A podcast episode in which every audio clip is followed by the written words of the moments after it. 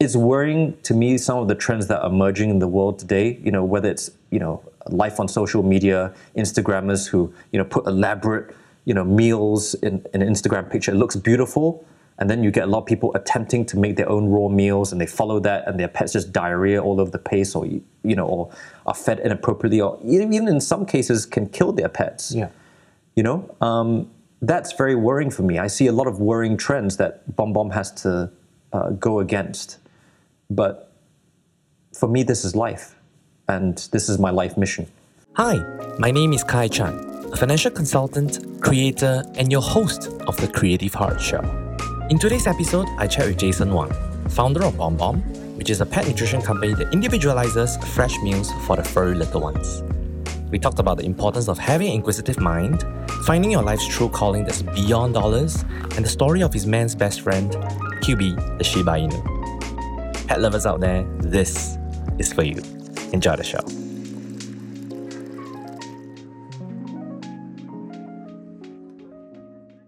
Hello, everyone. Welcome to another episode, episode four of the Creative Heart Show. Uh, today, we have a very special guest whom I, through my good friends Dorothy and Vincent, who are also behind the camera today, got to know. Uh, his name is Jason Wang. Yes. From BomBom. Uh, BomBom is a fresh meals, uh, like pet nutrition, individualized for pets. Mm-hmm. That's right. Company. I will let him uh, talk a bit more later on, but uh, yeah, I'm very excited to talk to him because uh, primarily, if you guys, uh, those of our friends who already know, uh, Fiona and I are very, very into Shiba Inu, and he is the dog father. Oh god!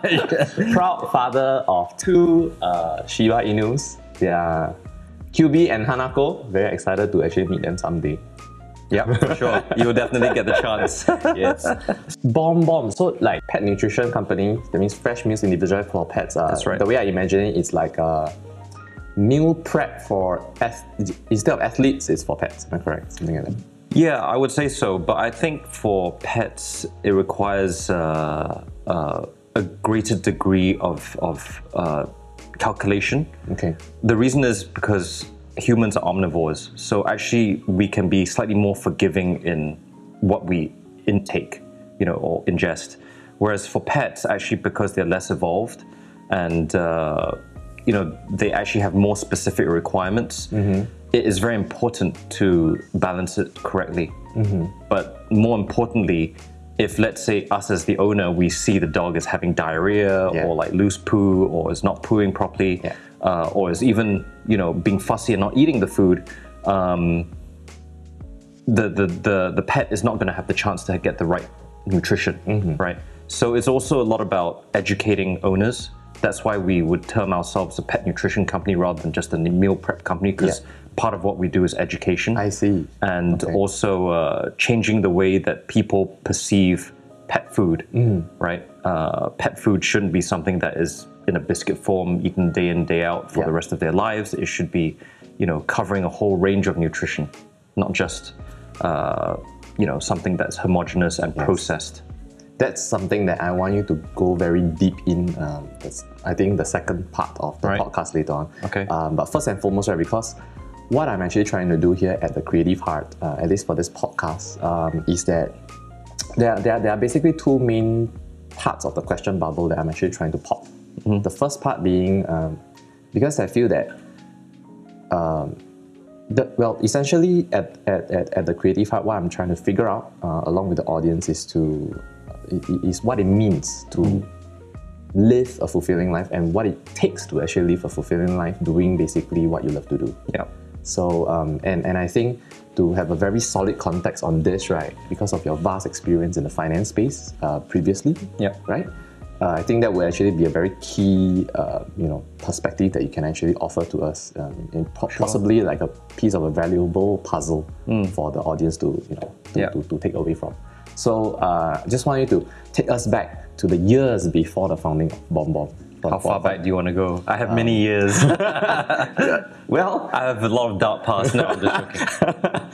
so I think, um, well, I'm pretty unconventional in the way that even I entered finance. yes. Because I graduated during the time of the dot com bubble burst. Okay. Uh, uh, and uh, obviously, even if you had wanted to become a banker during that period, Yes. it was very difficult to find jobs. You know, banks everywhere were shedding tens of thousands of jobs around Okay. the world. So I, I think like everyone else, you know, from the time they were young to, you know, even to their 40s or middle age, people are trying to find out what it is that they really, really love to do. And if I rewind back, this is why I said I have a really, really long past Yes. in asking myself this question. Uh, I remember when I was really young, like maybe, you know, in my early teens, uh, I would follow my mum to the stock market in KL. Okay. And she would go there, sit with her remisier, buy stocks and shares, and I'd see these flashing boards of, you know, share prices. You know, they're going up and down prices, and there's people betting like a casino on, you know, uh, you know whether things were going up or down. And I asked my mum at that time, "Mum, how do you decide what to buy and what to sell?" Yeah. and I was expecting this epiphany or this enlightenment Okay. from her, and she simply said to me, "If it goes up, you buy it. If it goes down, you sell it first. so that didn't really help, how- and I was left scratching my head for the longest time. And I think some of the uh, turning points in life can be triggered by the simplest uh, queries in your mind, right, or the simplest thirst for knowledge. And believe it or not, how I got into finance or what really triggered me to want to find out more was trying to understand what my mom said. Okay. Like, what makes a share go up? Yeah. What is a share? You know, and uh, why are people buying up, you know, things up and down in a frenzy? And, you know, I used to help her collect the little invoices that she had, you know, before the days of computerized and electronic trading. And, you know, we count up, you know, the P&Ls that Yeah. she would make or Yeah. lose. And uh, I just found that terribly fascinating, you know, and uh, I wanted to find out more about, you know, what made things tick. And I, I think this is huge relevance to how I came to BomBom today. Okay. Uh, because I think in whatever you do in life, you have to find out what makes something tick, Yes. right? So, uh, rewinding back in those days, how I got into finance was Were you, were you so, sorry Yeah. to interrupt, were Yeah. you as a child uh, someone who's inquisitive in nature in that sense? That you Very. always try to figure out. probably one of those annoying kids that are Okay. always like, why this, why that? Okay. Uh, I'd love to take things apart, put it back together. Uh, but I wasn't. I wasn't one of these, um, you know, uh, you know, very gregarious kids, or you know, I like to hang out in big groups. Hmm. I was a bit more of a loner, so I was more introspective, and I think, uh, you know, I and my childhood formed very much the basis of what I am today. Uh, except that when you grow up, you you lose yourself very much in you know the the whole prospect of getting good grades, making good money, uh, making sure that you go to the right institutions for education, for employment. You you lose yourself in all of that. And when I was a kid, I always remembered when people asked me what is it I wanted to do, and this is when you're in primary school and you know you you just learn how to talk. Okay. I said I want to be a marine biologist Oh, you know and i was fascinated with the sea i was fascinated with animals i grew up with 12 dogs right and in KL and uh, every day every day i came home the first thing i would do is i would greet my dogs my dogs would greet me and i would love you know playing with them trying to imaginary like trying to communicate with them Okay. trying to understand what goes through their mind what makes them tick do you have a big family?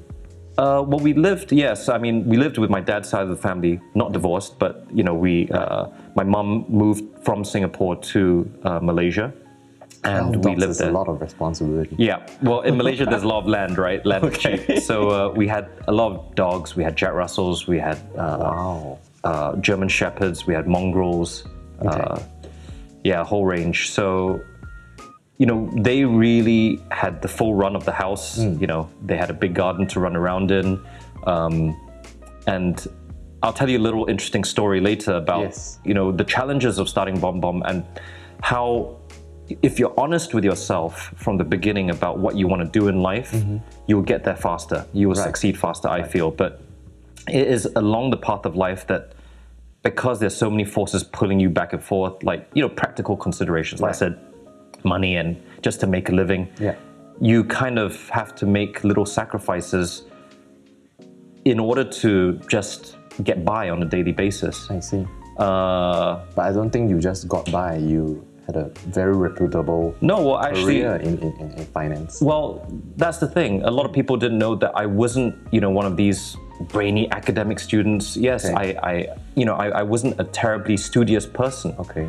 But I was always a person that learned by doing on the job, and uh, I, when I graduated from university, I found it extremely hard to get a first job. You know, I must have applied to at least 200 companies, and out of 200 applications, I maybe only got accepted for five. You know, I came from you know a good university. I was from the London School of Economics. Yeah. Uh, my grades were very average, but you know, um, I had a lot of internship experience, on the job experience. That's me. I'm more of a doer rather than exam based. Right. And um, uh, having said that, in my school life, earlier school life, primary and secondary, I was very science based. Oh. So already I was starting to lose my way. And that's my point. You know, from childhood, I always said I wanted to be marine marine, uh, marine where you're going. biologist. I loved animals. Um, I grew up trying to understand dogs, and I thought that I understood them better than other people. Okay. And along the way, you know, I kind of got diverted trying to find out about finance. Uh, but I felt that if I had actually stuck to a science-based degree, because um, I had actually been a very good chemistry student. You know, I, I think I scored one of the highest scores in the country Okay. for genetics and biochemistry. Wow. You know, so I really knew that I had a, uh leaning towards that area of science. Right. But I never thought that I could make a living from something like that I see. you know, in, in, in well, when I graduated or when I was going through secondary school, even there's no one to tell you uh, definitively, you know, you know, chase your dreams, etc. And uh, you don't have to worry about money. Money will come later. There was no, there was no like, uh, you know, Steve Jobs at that time. I think that makes sense because, like, growing up from Malaysia, um, our generation or, or the you know the one or two generations like um, around our circle, most of our parents would like I don't know maybe as for my parents they always tell me that um, look for something that you kind like kind of there is actually job opportunities, job That's right. Yeah, yeah. prospectives, that kind of thing down the Yeah, road. so was that I- something that you faced? Yeah, I mean, I mean, we- always joke, you know, Chinese kids and whatnot. The, the parents want you to work for a big prestigious institution or big Yeah. bank. You know, bragging rights for the parents. Yeah. Uh, and you know, they're always comparing you. You know, I had two elder siblings. Uh, you know, both of them were scholars. You know, they're extremely clever Okay. uh, people, and you know that pressure to be compared was always there Right. you know, and you always wanted to prove to your parents that you know you are you, you're capable. Yeah. So I think a lot of that sort of uh, pressure diluted down your own or my own uh, desires. You know, and after a while, you kind of lose yourself, and you kind of convince yourself this is the path I want to take. I see. And when I graduated, actually, I found it very hard to get a job in finance Okay. Because I wasn't a first class student, you know, because I wasn't In from Oxford London or or- Cambridge. In London. Okay. Right. I, I was focusing on the London market. Okay. So actually, you know, during that time, uh, I did part time jobs just to get by. I even did a secretarial job just to get by while I was applying for jobs. I This was, was in which year? Around uh, around 2000. 2000. Yeah. So I actually, uh, you know, I, being very proud, and I didn't want to be dependent on my parents. I mm. took up part-time jobs, even as a secretary, mm. or even like just doing admin work. Yeah. You know, being paid by the hour for you know doing odd jobs here and there. Yes. And I never gave up on that dream of wanting to be a trader, a financial trader, mm. of trying to find out why those prices went up and down. So Yes. I carried a lot of that through in my career, and I, I was very focused all the time on what I wanted to learn, right? So, and I think that's the important thing that in whatever job I did, I took away something that could be taken to the next job. And even though, you know, fast forwarding the leap from finance to pet nutrition sounds huge. Yes. Actually, there's a lot of parallels, which I will discuss later. Yes. Um, in in what I brought forward from those skill sets Yes. into this pioneering area. Uh, I mean, in the area of pet nutrition, there's really nothing like what we do Yes. uh, in the way that we construct diets, the way we think about diets. but I think it sometimes requires a fresh perspective and someone brave enough to stick their head out and say, "This is what needs to be done." Uh, but I'll come to that later. I think going back to you know the time I graduated, I took a very roundabout route. I, you know, I, I, I, I was in you know semiconductors for a while. I just had to make ends meet. okay. You know, so I could look at a microchip and look at the part number and tell you exactly you know what that part does, etc. And it was such a roundabout route. But eventually, I got into an asset management company, Yes. and that's when my research career started. You know, see. in researching companies that did biochemicals, in uh, pharmaceuticals, in commodities, in uh, you know all the um, the hard industries we call it. You know, the And bricks this was and mortar. during a point of time when you were still in London. Yeah, so I spent uh, close to 20 years in London, Oh, you know, okay. schooling, uh, working, and uh, I finally I moved back to Singapore. Uh, I think it was 2007, just before the crisis. Yeah, I see. Yeah. Also, yeah, it was just before the the the 07 08 crisis, oh wait, yeah. and then you got into finance during that point of time. No, no, I was in finance uh, so from before 2003. Uh, actually, I was in.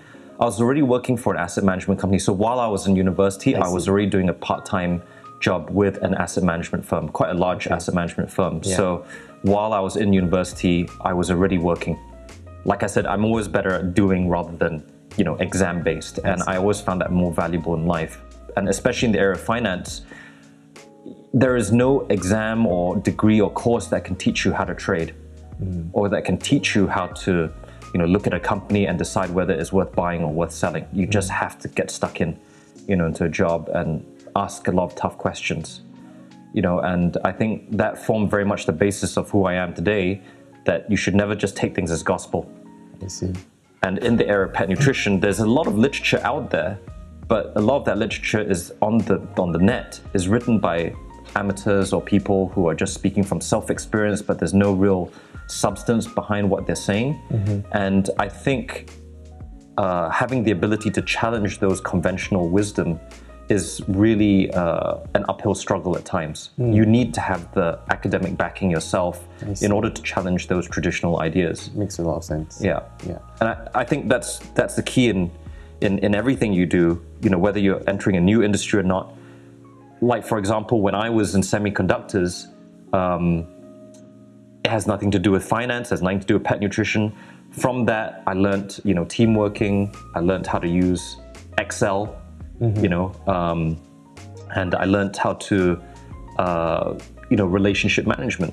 You know, and I was very young. You know, I was just out of university at that time. And, you know, when I started off working in asset management and research, you know, it taught me how to deep dive, you know, ask questions behind the questions and uh, making judgments or decisions. Um, and learning that everything that we read or do is extremely fallible.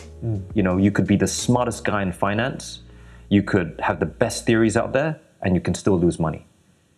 You know, so I think it, it, it kept me very grounded.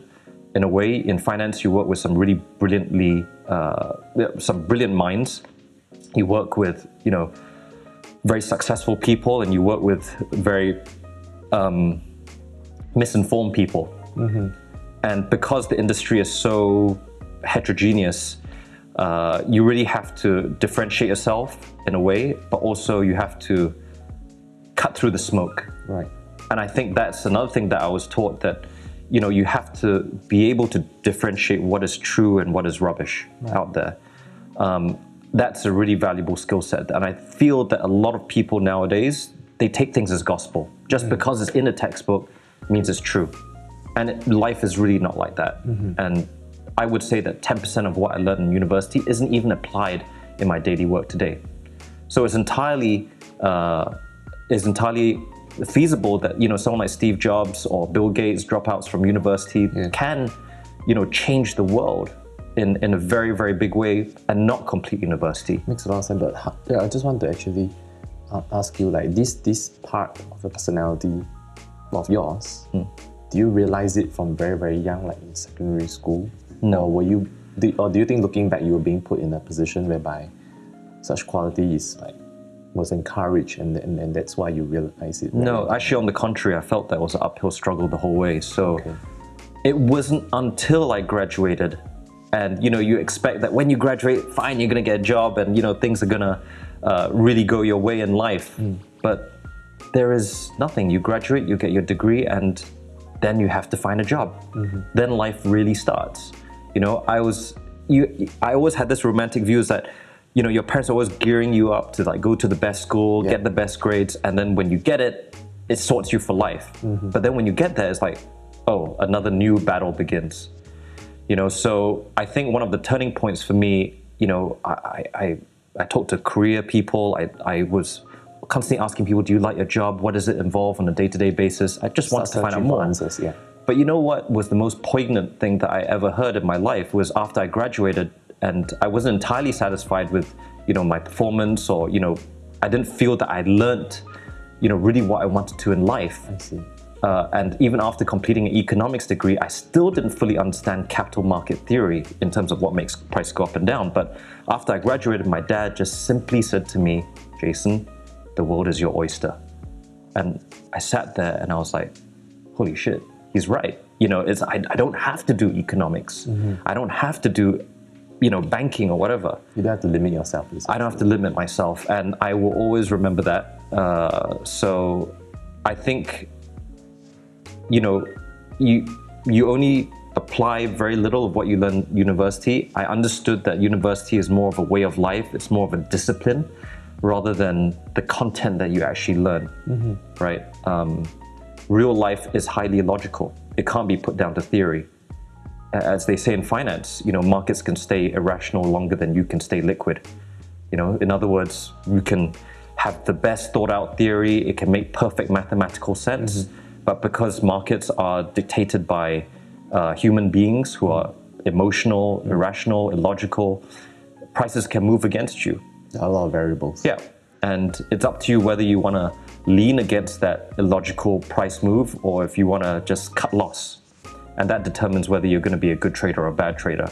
So yeah, somehow in in my journey I did finally answer my own question like what makes prices go up and down. Right.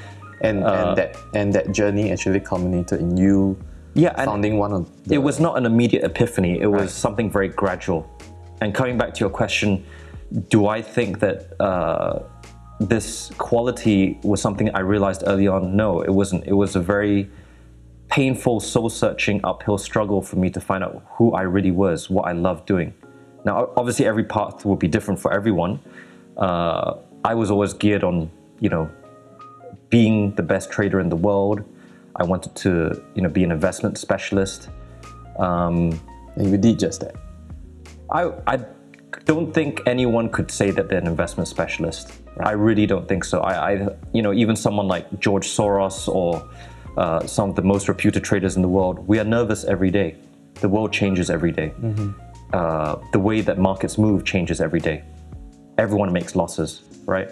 And as we say in trading, as long as you're winning more than 50% of the time, which sounds like an awful ratio, but if you're winning more than 50% of the time, you make money. But the thing is, for the times that you're losing money, you just have to make sure your losses are smaller than your gains, Makes sense. right? Uh, so it was a very humbling experience. You know, I thought that you know I was maybe in you know a reasonably educated person, an academic to some degree, but when you come into finance, you meet really, really brilliant people. You are extremely humbled, and when you put your own theories and hard work behind investing and you still get it wrong, it's extremely humbling. And I think that quality feeds through into, you know, where pet nutrition is today. Um, there's a lot of inefficiencies in the pet nutrition market. Right. A lot of unquestioned uh, traditions that people don't realize they're actually hurting their pets uh, when they're doing something. So this is the part where I want to uh, start going into uh, BomBom because I, you know, the whole time I was actually researching about Jason. Um, I was dear. trying to connect the pieces. Like, you know, he had such a reputable career, uh, founding one of the asset management company, and then went on to be a CEO of an investment company based in Singapore. How that part of his story made sense to leading up to the founding of BomBom. And then you were talking about the experiences that you, you know humbling experiences that you actually got from the finance uh, space. Um, that I, I think there is a very interesting story there that I think would be very valuable. Um, I, I, I would like to actually know at this point in time, other than these experience, can you dive in a little bit in terms of what actually do you think was the biggest lesson or like contributed to your path of like leading up to the founding of Bomb? I think there's a lot of luck involved. Um, you know, life, the, the the the destination you get in life, you know, is made up of the journey that you take. And I know that sounds very cliche, but uh, obviously there's a lot of luck involved in that, and there is. Uh, you have to be brutally honest with yourself. Right. So, even though it sounds like you know it's glorious being the CEO of a company and whatnot, actually you're not. You're probably the lowest rung. You know, you're running around worrying about everything, making sure that everything is in place, and it's very stressful, right? Um, I lost a lot of hair during those during those years. And you grew Uh, back a lot. I still have some. I don't know if it grew back, but you know, it's it's extremely stressful. Yeah, yeah, it's a lot of firefighting. You know, people think having your own company and uh, starting something up and you you have this fancy title, it's glorious, but it's not. You're constantly worrying about the survivability of that company. It's like a kid. You know, you you you have to worry that it's well fed, it's uh, well watered, and there are just so many things that can go wrong with a company. You know, management can fall out. You can have bad employees. You can have fraud. You can have, uh, you can run out of money. You can have, uh, you can lose money. You can just have people who don't believe in your business, and eventually it's a downward spiral. There are just so many ways that you can fail. And the trouble is with social media nowadays, and uh, you know how the internet has made the world a small place is that we only read about huge success stories. And I actually want to highlight that um, there are a lot of failure stories too. You know, you, you always hear about the unicorns that made it big and etc. And for every one unicorn, there's probably about a thousand failures out there yes. who got beaten out by that unicorn. You never hear their story. And uh, so, for all the people out there who want to be an entrepreneur and they think that they got this bright idea, Right. I would say that life has a way of punishing you if you don't, if you aren't your own harshest critic. And I've always been harsh with myself. Um, I think even my, my own family would agree that I, I can sometimes be perceived to be stubborn, etc. But I, when things go wrong, I am my own harshest critic. Okay. I don't wait for someone to tell me that I did something wrong. Mm-hmm. And I think that introspective nature from when I was young has has been a reasonably useful quality in correcting myself when things go wrong, or you know whether it's in your past relationships or your past jobs, you know you didn't do well in something, you always need to have that kind of self-questioning mind. Right. Now, how I got into like I said, it is luck as well. I believe that if Kyubi never came into my life, you know, my first Shiba, I never would have known that uh, of all the things that were going wrong in the industry. Right. So when you had Kyubi, you you were still, um, you know, a CEO in the previous company. Yes, I was. Yeah, that's right. Uh, so I think my view was that um, uh, that you know I wanted to take a step out of finance anyway. I was getting to the point where I felt that I wanted to do something that I was more passionate about. So it kind of fell into place, which is why I say I felt very lucky. You know, uh, but at the same time, I had no plan to leave finance. I always felt that I was going to be involved in finance in some way or another. Right. Um, but when Kyubi came into my life, uh, I remember that I went to that uh, breeder's house and I saw this little pup, and I never intended to get a pup that day. And uh, I said to my wife, I said, um, you know what? I we're not going to buy a pup today. Okay. Okay. We're not going to make an impulse decision, right? And of course, when you see these little pups running around and out- they give you that look, Turned out it became an impulse yeah. decision.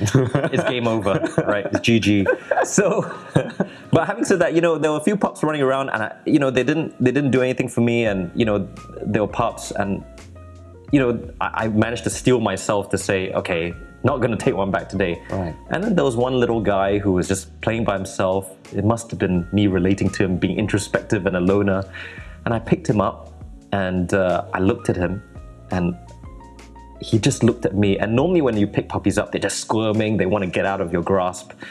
He just calmly looked at me, and I looked at him, and I just said, "Oh God, There's no turning back. no, it's game over." and turning I, back I, I said, I just said to him, I found myself just saying to him, uh, "I'm going to look after you for the rest of your life." But And- you and your wife had some plans years before that you guys were gonna have a dog someday. well, we never did because we just didn't think that we could handle it. Ah, okay. Right. Because of your And- busy career and all that. Yeah, and I promised myself because I had a cat when I was in London. Okay. and uh, when that cat passed away, I was destroyed. You know, I was devastated. And it was just before I moved back to Singapore, and I'd made a promise to myself that if I ever got a pet, I am going to make sure that I'm going to be there for 60% of its time. Okay. You know, I don't think it's fair to get a pet and for it to be stuck at home all day, and you know, it revolves its life around you Right. and uh, um, it's just waiting there for you and that's how they spend you know a lot of their lives so I, I knew that if i was to get a pet i had to commit the time and uh, when i first got Kyubi i was already you know looking at you know uh, taking a step back from my business and i had really put it up for sale so fortuitously, I actually uh, sold that business, and we got you know some good cash for it. Yeah. But um, it meant that I could spend a lot of time with Kyubi, and I could watch his every move. I could watch him growing up. You know, I, I'm very hands-on. Was this So- the part where you mentioned that you were being your harshest critic? Like, what's gonna be the next thing?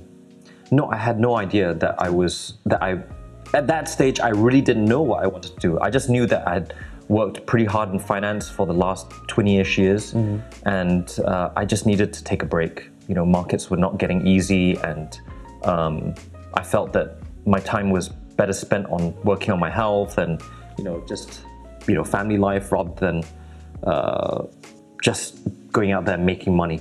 Any influences from the past? Like maybe you were going through a, a stage where you realized that hey, you wanted to actually go back to your roots in like marine biology, you know, with like, biology stuff, and and, Yeah. and and the fact that your dad actually gave you that advice before, Yeah, um, so- being an oyster. Yeah, that's that's a great question. So Yeah. I actually, um, at that time, you know, I, I always wanted a pet first of all, but I didn't think that pet was going to start my career again. Mm, mm. Uh, what my goal was, so while I was in finance, I always had an end goal. So I had already answered my my question, like why share prices moved up and down. Yeah.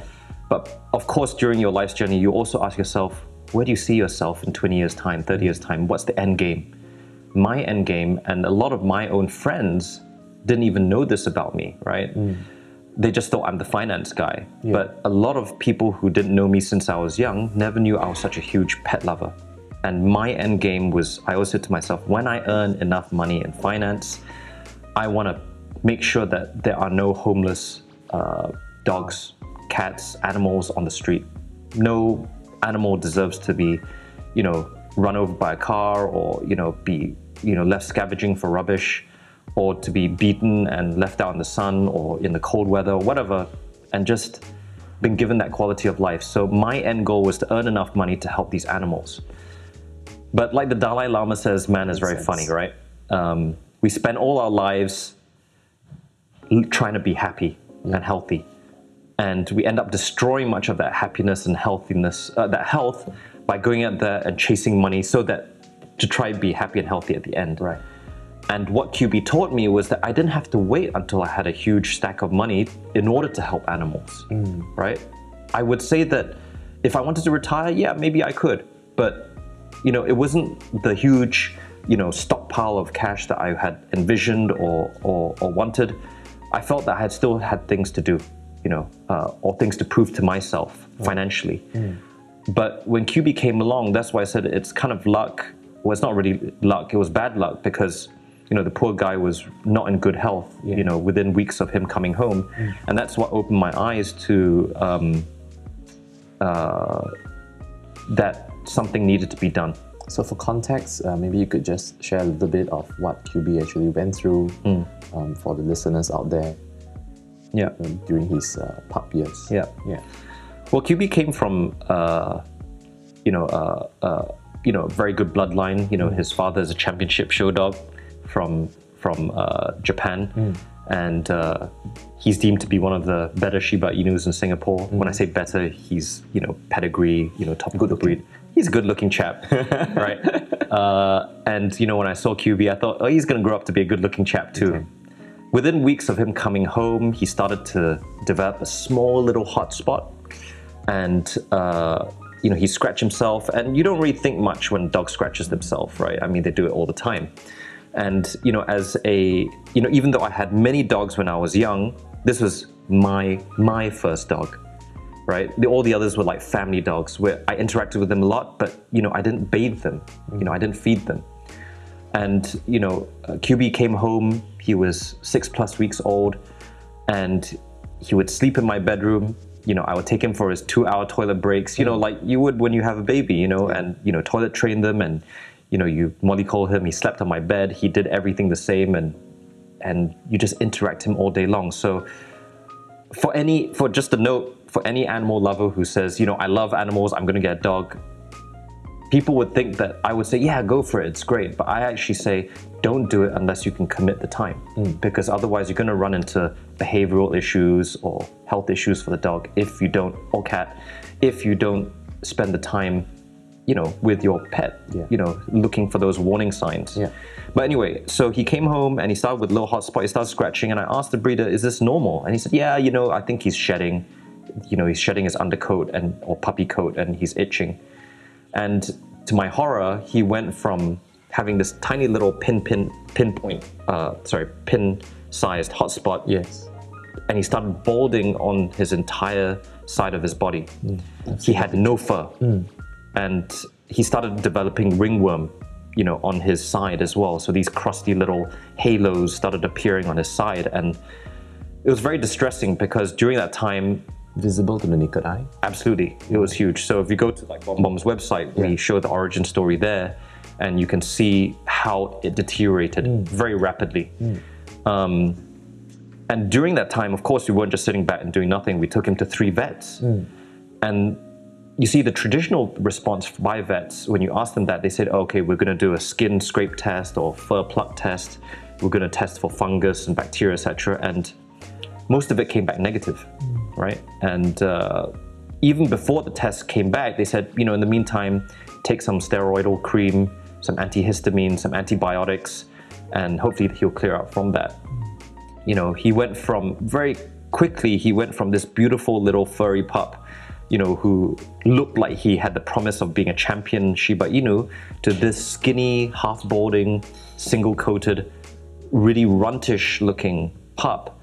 And, uh, you know, you never think that the first thing you think of is this is genetics. I got the runt of the litter. Right. You know, when I compared him to his siblings, he was smaller, he was skinnier, and you, you, the first thing you think of is genetics. But you would never think that you know you provide you know this dog in a comfortable home environment. He's clean all the time, and mm. you know he's well fed. Right. You'd never think that actually you are the one doing all these things to your dog, and it's mm. harming him. Mm. And when I started to put the pieces of the puzzle together, when when the vet started to fail, you know, um, you know, the meds were making him weaker. I could see that it really wasn't doing him any favors. He was becoming very emaciated. And the funny thing is, you know, being an analytical person, I was fascinated with, you know, how he grew up. So I used to chart his weight, I used to chart his, his size growth and his output, his input, you know, what he'd eat. And this was before I knew much about, you know, dog canine nutrition specifically, right? But out of this pursuit of science, I charted all of this. So till this day, I have a calendar um, that we used to mark Kyubi's pee and poo times Wow. and uh, every day since he came home, I religiously, you know, asked, you know, uh, my family to take note, and you know, my housekeeper to take note, and um, Kyubi used to poo anywhere between four to six times a day. Now, if you read up on a website, That's a lot, right? that's a lot. But you see, no one thinks that's abnormal. Okay. Because when you go to a website, everyone says, oh, they're puppies, they're poop machines. That's normal, right? But to me, that wasn't normal. And that was the beginning of the self questioning phase. Right. Like, what if it's me? What if I'm doing something wrong? So at the time, I was feeding him what they called the six star kibble. It was organic kibble. It was full of good ingredients. You know, I would go into a pet shop and look at and you know pour through the ingredients and say, okay, that's good, that's bad, this is good, this is bad. And I found a kibble brand that was I felt that I was very comfortable with, and it was deemed to be the best in the pet food industry. Right. And then I started to ask myself, is it normal for a dog to poo four to six times a day and for the poo to be such huge in volume, but it's never fully firm? So that began my quest to answer the question about what if he's trying to tell me something through his poo, Right. right? And uh, then I started to, to just apply simple logic. If I'm feeding my dogs 100, my dog 100 grams of food, and he's pooing out the equivalent of 80 to 90 grams, what is he absorbing? And then that led to a whole host of other questions like what if he's allergic? What if he's intolerant? What if this is not the right food for him? Mm. But there's no one to answer all these questions. Like you can spend hours and hours and days on the internet or picking up nutrition textbooks, and there's nothing that tells you. At the time when IQB started, there was very little literature about, you know, all this. And then, you know, I stu- stumbled on some raw feeding, you know, ideas, and there were people out there, um, and typically it would be people who lived in the big countryside who had access to fresh produce on a farm or close by, and then, even though it looked very gross to me, the whole idea of feeding raw, I asked myself, is it normal that we're that everything that a, a dog requires is in that little biscuit of kibble, hmm. right? And there's these other feed, people feeding like pieces of meat and veg and fruit and Yeah. all that. And the, you see, everything out there makes you paranoid that if you go and formulate it yourself, you're going to imbalance the diet because we all think that it's so difficult to balance a diet.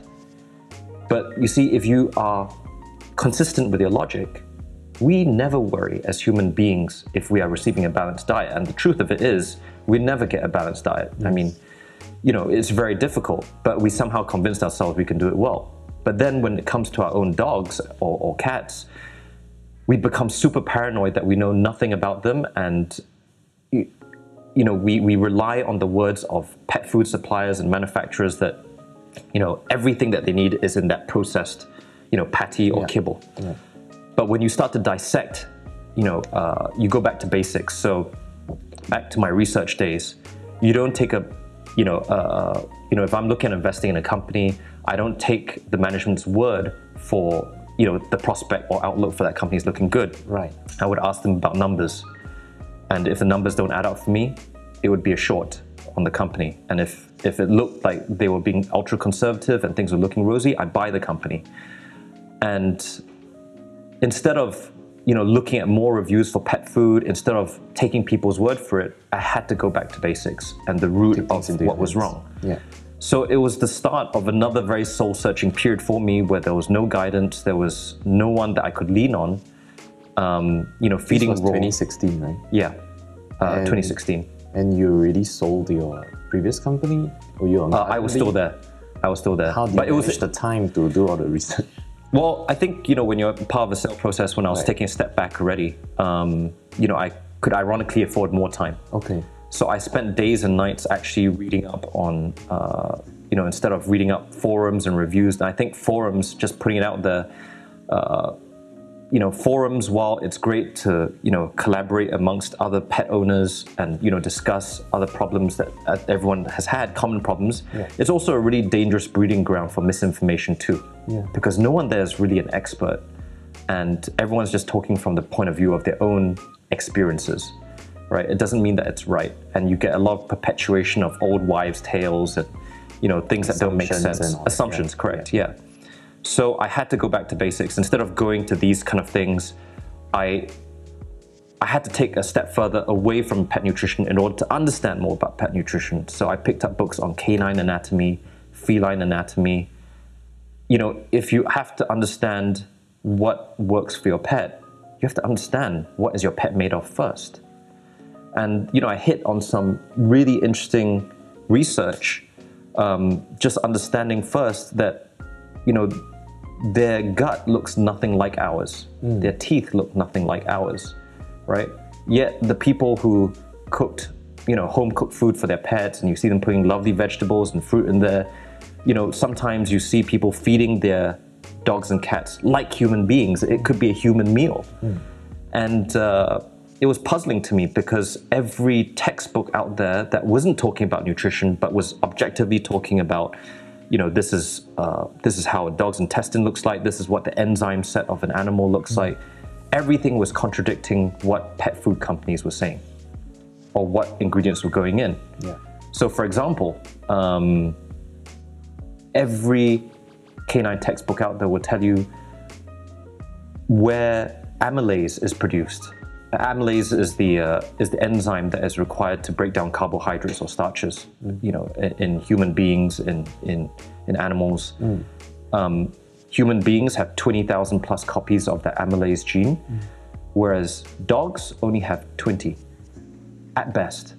Actually, a lot of domesticated dogs only have about six copies. But if they were pariah dogs or like you know dogs that were forced to scavenge, they can adapt to a small degree, and they will have slightly they will they will adapt to produce slightly more amylase to scavenge and absorb nutrition from secondary sources like starches. So that really went counter to what I believed, and um, if you look at the packet of any kibble pack, or even some bath packs or some freeze dry packs, you know, kibble would have at least 20, 30, 40% carbohydrate content. And I'm wondering if your dog is so deficient in uh, amylase that breaks down carbohydrates, why are we feeding our dogs so much carbohydrates? And what's the impact of doing that? And then you drill down and you understand that, you know, if you strain the pancreas that's producing amylase, you're going to end up with pancreatitis. And pancreatitis is a terribly debilitating um, uh, affliction for dogs and cats to have. You know, uh, it's a very painful way to go. So the first step in evolving his diet, Kyubi's diet, was to take out all the starch. And you see a lot of vets and you see a lot of uh, so-called experts in the industry. They advise feeding pumpkin, you know, rice, you know, to your dogs, or even they will say, "Oh, white rice is bad, but brown rice is better." So they go from high glycemic to low glycemic recommendations. And So both are both are equally bad. They're still carbs at the end of the Right. day. It just depends how quickly that carbohydrate, you know, whether it's complex or simple starch, breaks down. Mm. But at the end of the day, the simple buil- building blocks are still simple starches or Mm. sugars, which still needs amylase to metabolize. Right. So it doesn't really matter whether it's brown rice or white rice or you know uh, if it's potatoes or sweet potato or pumpkin. You know, it's still the food group is still a starch. So the first thing I did was I eliminated carbohydrates from the diet. And the miraculous thing is, I started to see his poo frequency reduce from four to six times a day to like twice a day. So I was like, oh, he's absorbing the food much better. Then I took, I mean, while I was preparing his food, you know, I, I, I started to experiment and I'm, I'm a huge foodie myself, so I do a lot of cooking at home. okay. So I'm a huge proponent of not uh, overcooking stuff or like frying things till like it looks like a burnt piece of coal. And I know that the nutrients. yeah, exactly. Yeah. So, uh, being the obsessive person that I am, I started sous videing his food. Wow. So, I had sous vide containers So and cool. whatnot, and I would uh, get you know a nice piece of chicken or pork, and you know put a little bit of veg in there, and then you know you read that you know lentils are good of you know good forms of protein and ALA and whatnot. Uh, so I started putting little bits of veg and predominantly meat in his sous vide packs, and I sous vide it, and then I, I fed it to him, and he would the, the he used to eat like he wasn't fed for weeks. You know, when he was on kibble, it's just like he was never ever full. But when when I fed him proper fresh meats, you know, fresh produce, after every meal he used to let out a contented burp and then he used to wander away. And it's a nice little feeling to see them, you know, so happy and contented. And mm. worst of all, you see that through your own formulation, you're not giving them diarrhea. Yeah. And they're growing up well. And he was bulking up and his fur was growing back from his bald spots. And I'm like, wow, this is not so scary after all. It's not so difficult. But I still wasn't, being the insecure person that I am, I was never content with, I'm doing things right. Yes. So then I started to ask myself more questions. What if I'm still doing him harm? Yeah. Right? What if I am still not balancing the diet properly? Because it's like almost like a one shot, one kill attempt. Uh, well, I think like it's always too good to be true, kind of. Yeah, so like one of my bosses, you know, he's a very famous guy in finance, you know, and I took away something from that job when I was working for a very big hedge fund in London. You know, uh, he told me, and I, I would attribute a lot of my success to him. He told me, Jason, you never stop repainting that bridge. So what he meant by that was, you know, we would build a financial model for a company, and we think that we know that company, and just when you start to get comfortable with things, you know, you you start to create more complex models and start to rebuild that model and start to, you know, make it uh, emulate real life variables a lot more and just try to be clever about the way you do things. You know, you should never rest on your laurels and say, I know everything. So when you ask me if I'm an investment specialist, I would say no. You know, and even in pet nutrition, I would not call myself an expert. I don't think people should dare to call themselves experts because, especially unlike the area of human nutrition, where there's a lot of literature out there, there's a lot of academic papers printed about, you know, human nutrition, and there's a lot that can be understood about human nutrition through objective, peer-reviewed research. In the area of uh, canine or feline nutrition, there isn't a lot.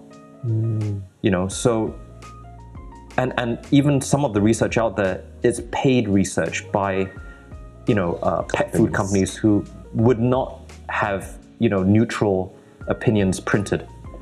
You know so there's a lot of fear mongering out there. So that's what made my research experience such an uphill struggle that you read a lot of scaremongering or fear mongering articles that feeding raw is akin to poisoning your dog.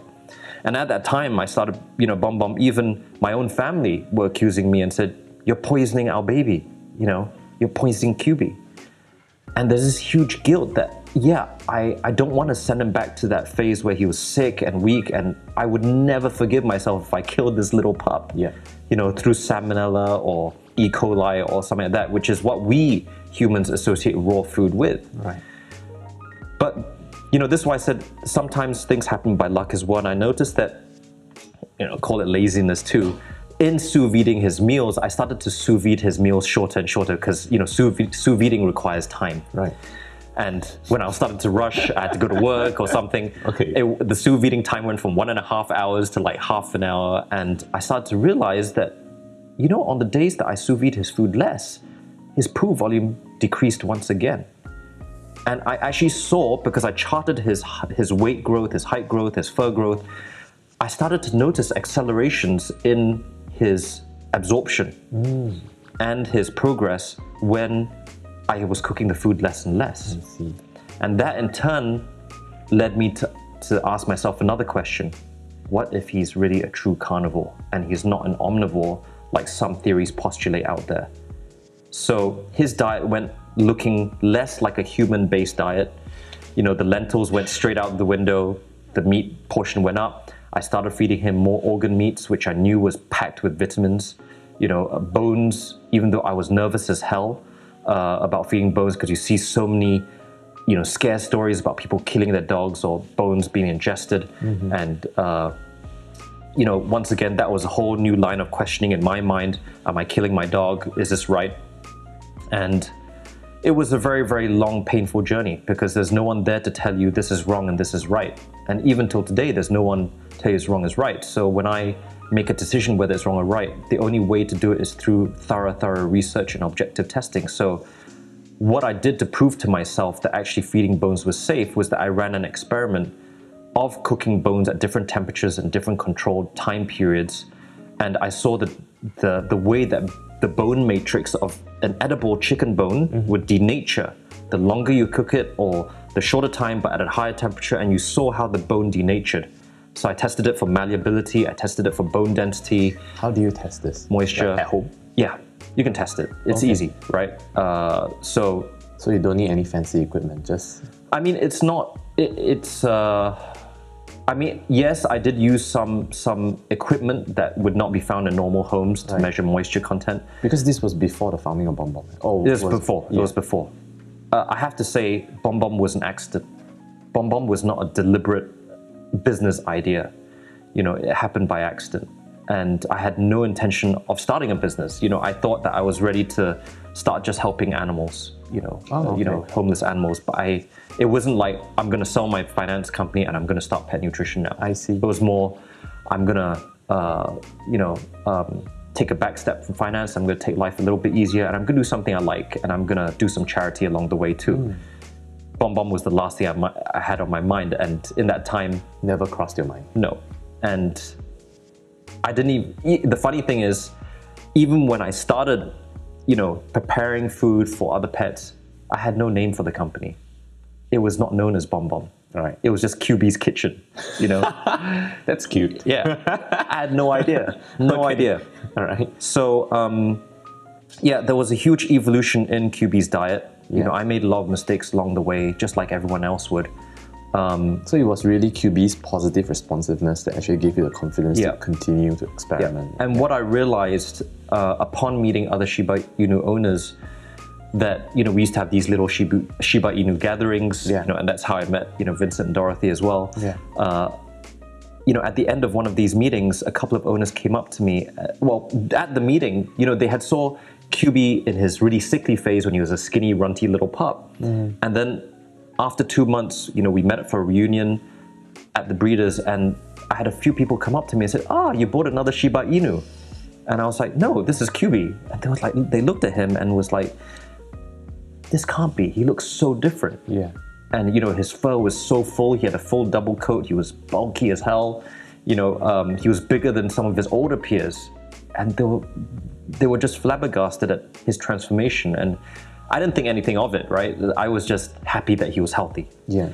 At the end of that day, there was a couple of owners that came up to me and just said, you know, whatever it is that you're feeding Kyubi, can you help us too? You know, we'll pay you for it. And we, you know, I said, don't worry about it. I just, just you know, you cover the cost of the raw materials. I'm happy to do it for you. So, I started to formulate the same diet for other people as I did for Kyubi, and uh, they themselves started to see miraculous transformations within weeks.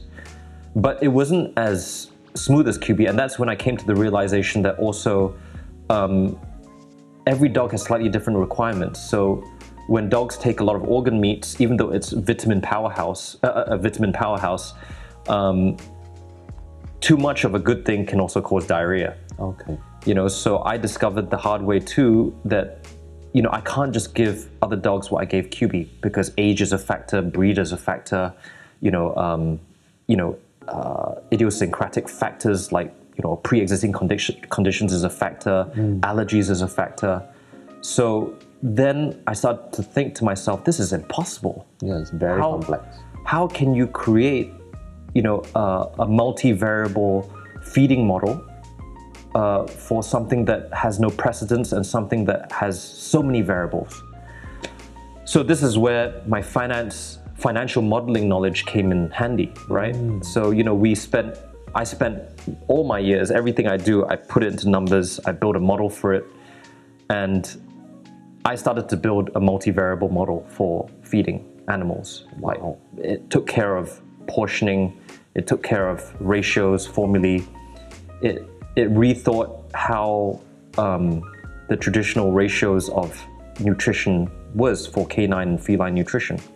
So a lot of you know uh, owners out there they go by this internet wisdom that if you feed PMR, which is prey model raw, uh, the ratio that you should feed is 80 10 5 5 which means 80% meat 10% bone 5% liver 5% other secreting organ and i can tell you that if you follow that i would say maybe 30% of the dogs and cats out there probably won't make a successful transition one because they wouldn't accept that ratio well and two owners will probably freak out long before they make that successful transition when they see diarrhea and all of that you know, the first thing they think of is, oh my God, I've given my pet food poisoning. And then Yeah. they'll just stop the diet and go back to something processed, Yeah. which is sad. Yeah, so I, I was feeding, you know, the other uh, pets and I realized that, you know, there's no one size fits all model. So I think the challenge was to develop a, um, a, a system that could flex for different needs of different pets and a reliable one. I mean, it got to the point where, you know, I was feeding, you know, two or three pets, you know, the owners saw humongous improvement in them in whatever ailments they wanted to address to, um, to tens of pets to hundreds of pets, you know, and, and now it's you know it's on a huge scale. But I I think the key is I never expected BomBom to be a business. Right. It was just meant to help pets. I, you know, it was in line with my dream. Right. But you know, I couldn't continue cobbling together a diet in my home. You know, for people, I didn't feel that it was the most hygienic way. I didn't feel that it was uh, the right way to do it. And I think, of, obviously, when you're dealing with food in general, whether it's raw or whether it's cooked, you do need proper hygienic practices, proper machinery. And unless you have the proper machinery to deal with it, you can't possibly be dealing with it hygienically. Right. You know, so BomBom went from, you know, to moving into a shop house. Into a shop house. Yeah. Yeah. And then within a few months, we exploded out of the shop house and we went into a big industrial facility. So yeah, I mean, it's been it's been a real journey. Um, it's just, I mean, out of my entire career, I've never seen something that has uh, been so rewarding, you know. And at the same time, it's something that doesn't feel like work, you know. And yet, I have never worked so hard in my life, Wow. you know. So it's something that doesn't feel like work. I would spend a lot of my own free time. I would just pick up a nutrition book. I would just pick up a, a, a you know peer-reviewed research on genetics or nutrigenomics or you know on something very obscure like you know the effect of feeding fruits on dogs. You know, Because biology and chemistry and all this science stuff was like your first love, right? yeah. Going But also, you know, when you get into a business of this scale, you know, Yeah. commodity trading too becomes very relevant. You know, because you are still buying livestock produce and Yes. trying to circumnavigate, you know, the risks of uh, buying from bad producers or unreliable producers or people who are trying to price gouge you. You know, at the end of the day, you still have to run a business, and my responsibility to our clients is to make sure that BomBom is a sustainable business. You know, and not not only sustainable in terms of economics, but sustainable uh, and reasonable for, for the owners, but also sustainable ethically. You know, that we don't want to patronize, uh, you know, produce or farms that are, you know, intensively farming, or and husbandry is very dirty or poor. So this is something that you know I applied my knowledge of farming or, or commodities and you know livestock um, markets to get the best for our pets. You know, and through economies of scale that we have already achieved, you know, we we can pretty much offer the best diet for the best prices. Yeah. most of these uh, research, um, you know, in, in, in livestock and all that, uh, I'm, I'm sure a lot of the commodity trading and all and all that actually draws a lot of experience in your finance years. Mm, for sure. But for livestock, uh, nutrition and all that, am I correct? It's really after you've met Kyubi onwards, or, or, or it's it's something that you've been doing reading on your own, or Actually, research? the funny thing is, so one of the ideas that I had that I, that I wanted to do alongside finance as a side thing was was was uh, to run a restaurant okay, because I'm a huge foodie too, okay, and I got very much into the area of molecular gastronomy.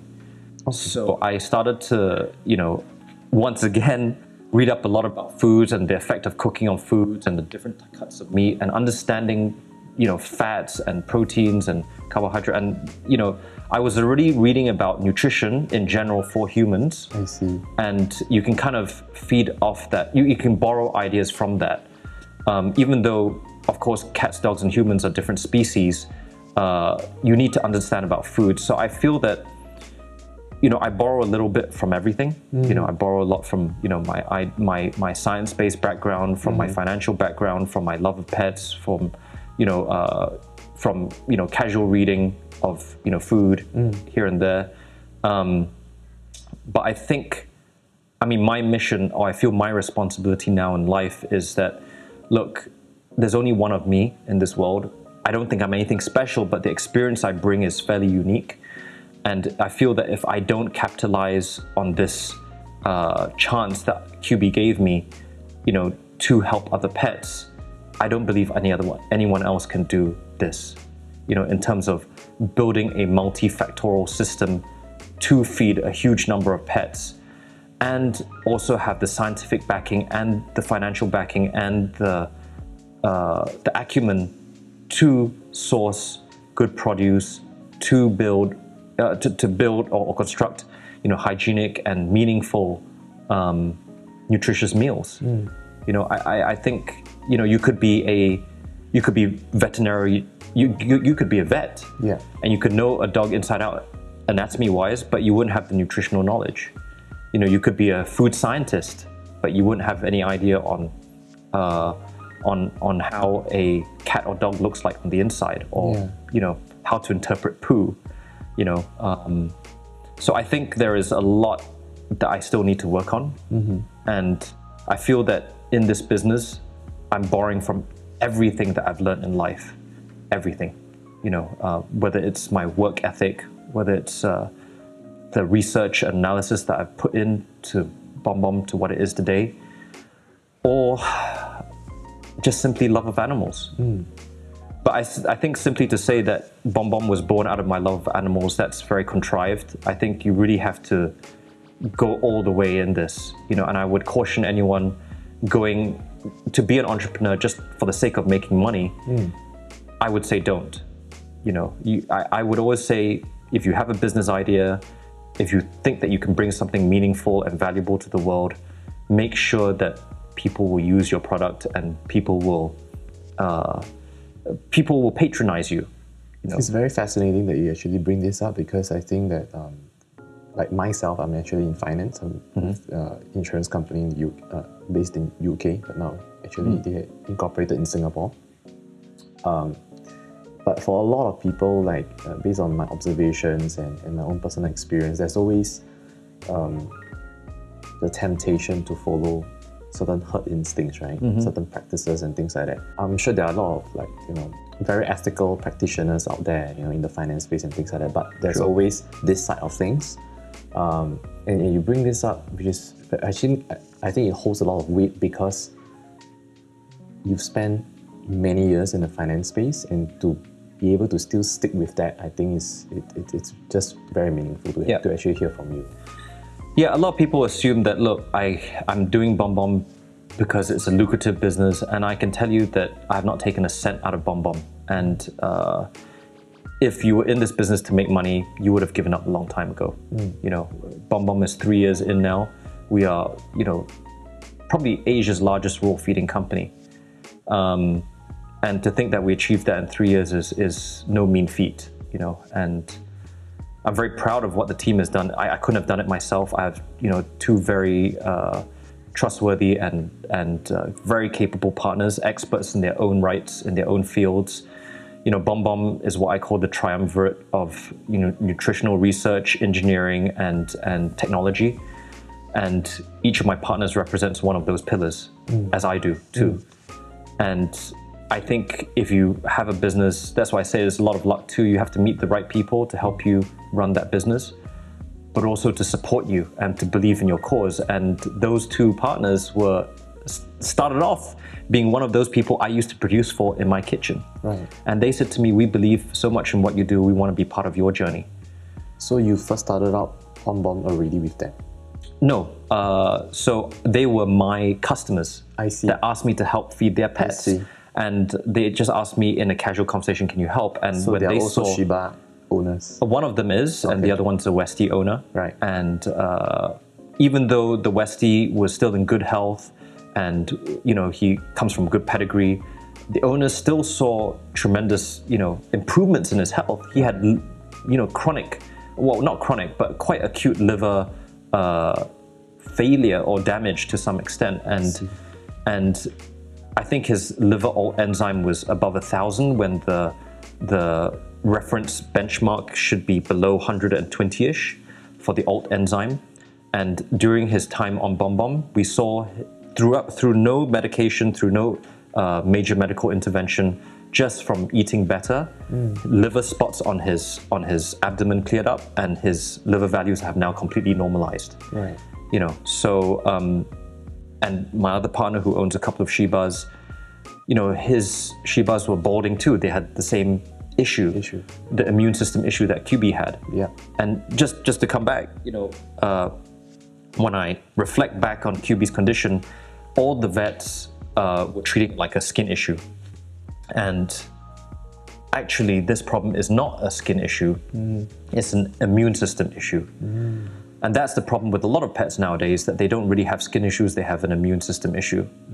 Yeah, they don't have pancreatitis, they are just fed inappropriately, you know, or genetic based pancreatitis. So there are a lot of um, parallels that I can draw with Kyubi's affliction with how what other people go through. And every time I met a new customer, a person who came to me with a problem, it just felt that I was reliving Kyubi's journey. And that's why I treat every client like my own dog or my own cat. Uh, I know how painful it was to, you know, see your pet day by day deteriorate and no one can help you. So really my goal is just to educate people, make sure that they know exactly what I'm doing, what we're trying to achieve. Um, like I said, you know, as an entrepreneur, it's it's it's it can be a thankless task sometimes. You know, you got your competitors trying to take you down. Yeah. You got people trying to badmouth you. Um, you know, you even got customers who are sometimes ungrateful for the help, uh, or maybe they just don't see things your way. But I have to thank my team. I have to thank you know some very long time clients who believed in what we did. They saw the fruits of what we were trying to achieve, and you know that's why I say to entrepreneurs, if you believe in what you do, and you're harsh enough on yourself, you know you're your own best critic. I think that you can succeed. It doesn't matter if you want to be the world's best, you know, gardener, if you want to be the world's best, you know, shipbuilder, or you know, you can succeed in anything. How do you balance between being your harshest critic and does this ever come across your mind in terms of like over judging yourself? I think, yeah, I, I do try to, I do second guess myself sometimes, but I think if you're objective in your research, even if you do second guess yourself, that second guessing will lead to confirmation hmm. that your research was right in the first place. Your initial finding was correct. Hmm. And that's the thing about being objective that if you are logical in your follow through in the way that you assess yourself, it doesn't matter how, it doesn't matter how many times you, you, you try to second guess yourself, you will reach tr- the truth. Hmm. You know, if you're truly objective and you know you see things through. Uh, you, you you kept mentioning this word luck um, in terms of the founding of BomBom and all that. Um, hearing your story, yeah, you you also mentioned Steve Jobs and, and one of his famous, most famous uh, quote from him is that you can only, you know, connect the dots backwards, Right. not, not forward. Um, things just just you know fall into place one by one. Like you actually met your partners through your customers, whom you actually experimented food, you know, for their pets and, and, and all that. What do you think about luck versus um, basically what I'm trying to get at is that was it because you you you you kept true to yourself of like what you were actually passionate about and that's why you were looking out for these things that naturally fell into place and it just seemed like luck on the surface. So I believe in making your own luck sometimes. Mm. So obviously if you are scared of doing things the whole time, like if I had listened to my family initially, like even my own mom said to me, you know, we had 12 dogs when we were young. They're all fed on kibbles and you see they all live to 15 years old. Mm. Then I thought about that and I was like, yeah, my mom has a point. But then I thought back and I, I, I said back to her, but mom, do you remember how each one of them died? Said they all, most of them ended their lives with cancer that's not normal. And I said, Do you remember how they were always stinky?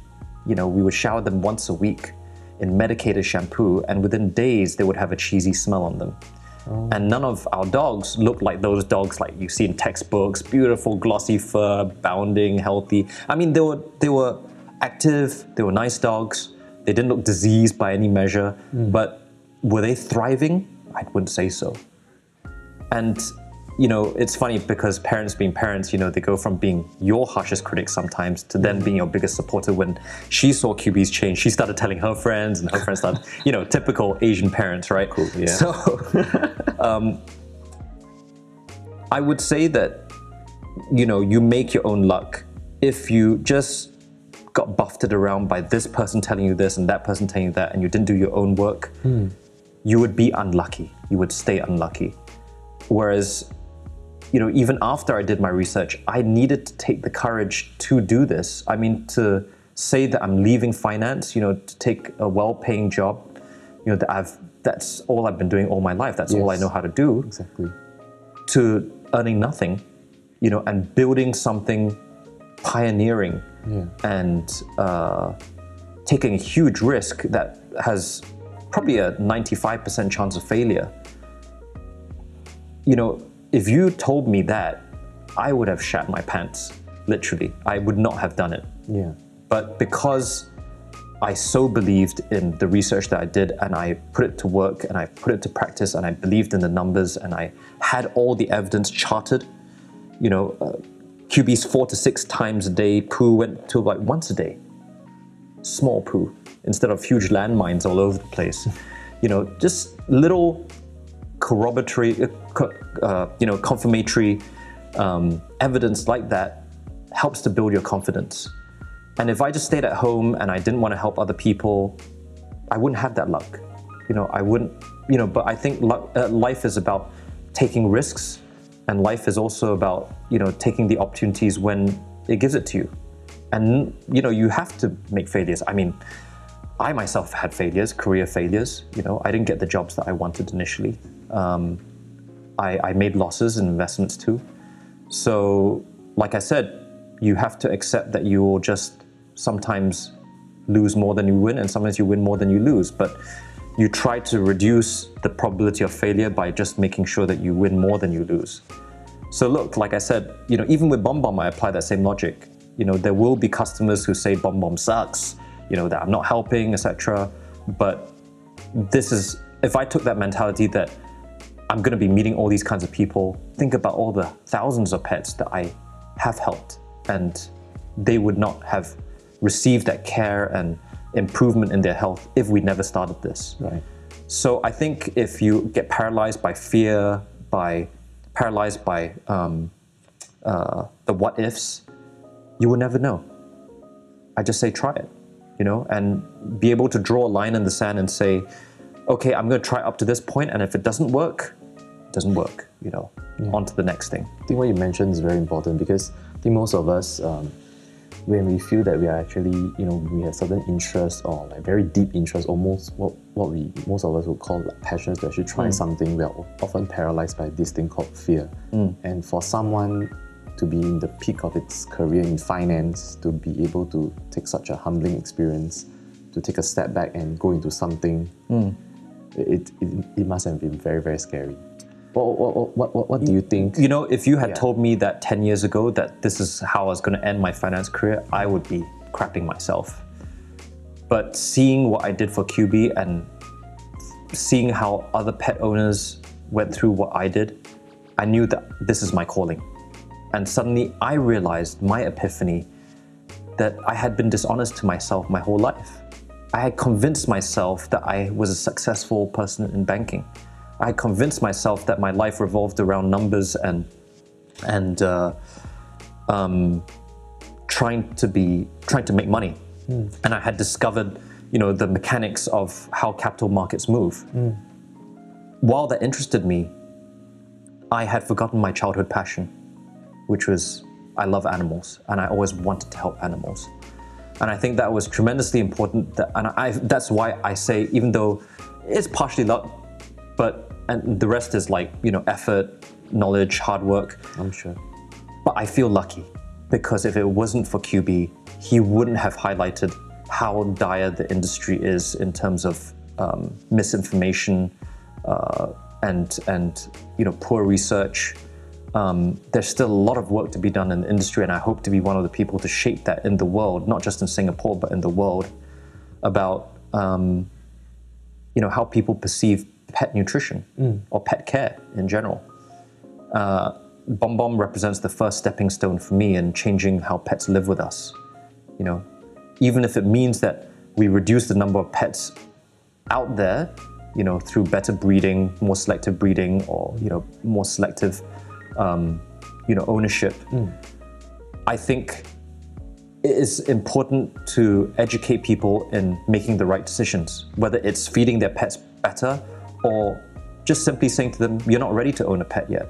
You know, think about it for yourself, you know, before you take that plunge, because that's how pets end up on the street. Yeah. You know, girlfriend or boyfriend buy a pet for each other with each other, they break up. The only, I mean, you know, the poor pet then, you know, who does he live with? And we've seen cases, you know, where pets get abandoned because of these custody issues. Uh, you know, and it's very sad when we have these kind of fallouts and the main victims are the pets who have no voices. So I see that BomBom is serving more of a purpose than just pet nutrition. It's also about, you know, the welfare of Right. another species on this planet. I think so too. Yeah, and it's difficult. You know, every day we face challenges in BomBom, and uh, in any business, like when I read the paper or I, I read an opinion piece, you could see something that you think is completely unrelated to BomBom, but it is. Everything is related to what you're doing. So, for example, people are talking about going green, you know, and there's a huge movement against uh, animal-based diets. You know, going more to plant-based diets, and of course you know, now I'm seeing, and I was asked to do some consultancy work for an insect-based diet for pets because it's more sustainable way of feeding pets. And I'm just face palming myself and thinking this is just more of the same. You know, human motive trying to profiteer from a very low cost, uh, low cost offering that just barely keeps your pet alive, but it's not really how they should be fed. You know, and it's worrying to me some of the trends that are emerging in the world today. You know, whether it's you know life on social media, Instagrammers who you know put elaborate you know meals in, in an Instagram picture. It looks beautiful, and then you get a lot of people attempting to make their own raw meals, and they follow that, and their pets just diarrhea all over the place, or you know, or are fed inappropriately, or even in some cases can kill their pets Yeah. you know um, that's very worrying for me i see a lot of worrying trends that BomBom has to uh, go against but for me this is life and this is my life mission. So i think what emboldened me to go ahead with this even though it holds very little profit motive is that i think it's for a worthy cause. Right. till the day that Kyubi leaves this planet, God forbid, you know, um, he will be a constant reminder to me every day that uh, that it wasn't just him that needed us, you know, and I see my purpose on this earth. I mean, every human being has probably asked himself at some point, what is your purpose? What is the purpose of your life on this planet? Right. I feel that I, I found my purpose, and that is to so cool. leave a legacy for pets. That's my biggest wish, so that even long after I'm buried six feet under, pets generations from now will have a feeding model or a uh, safe and protected uh, education, uh, well, not, not education, but a framework for owners to feed within. You know, right now, 70% of owners out there, my estimate, still believe that feeding a processed homogenous diet like kibbles or like freeze dried raw, they call it freeze dried raw, but it's not really raw, is the right way to go ahead. Right. But you know, we have scientific evidence to prove that it's not. Why do you think that such research was never around, even before? It's vested interest. Okay. You know, uh, kibbles was invented in the ni- 1850s, and Is it uh, like a more or less like a protected turf? Yeah, it is. It, the, the system is, is very protected. The industry is very biased and rigged to an extent. When a vet goes through a vet school, uh, you know, or university, who do you think helps to fund the research and provide a lot of the syllabus content for these vets? You know, and the good vets, when they come out of school, they are, the first thing they do is be approached by those pet food companies you know, out there, and that's why you see and a lot of vet clinics they have the hoardings of the pet food brands that have approached them and said, if you sell this product, we will give you some commission, etc. And these diets are not necessarily the best for for pets. And it's shocking to believe that in this age of technological progress, the formulation for kibbles hasn't really improved all that much since the 1850s when it was first invented. So 150 plus 170 years ago now, you know, we're into the uh, evolution of kibbles, and it's still not doing major favors for pets. And this is why I said, you know, there's the perversion of human logic that if we apply the same human logic, like if I told you to eat biscuits that were fortified with vitamins and protein day in and day out, Right. you would tell me you go to hell. You tell me that I'm talking off my rocker, right? If I told you to eat, you know, an, uh, you know, fish on two days and like, um, you know, have a nice plate of veg and meat and carbs together, you say, I'll go with that. But suddenly, when it comes to feeding our pets, that logic goes out of the window. You know, and like what I always say to my clients, I said, just take a look at your dog. Look at its teeth, right? That's telling you it's a carnivore. They don't have molars like we do, which is mm. for grinding vegetables. Mm. They, their dentition tells you everything visually that you need to know, even if you're a layman. And the interesting thing is, I was at a customer's house and I asked the family, you know, the mm. father and the mother, and there was this four year old child there. And I asked the family, let me put you in a hypothetical situation. Let's say you're on a family safari in Africa, Right. and the safari guide asks you, What do you think this animal eats? How could you tell what the animal eats just by looking at the animal? What visual cues do you get?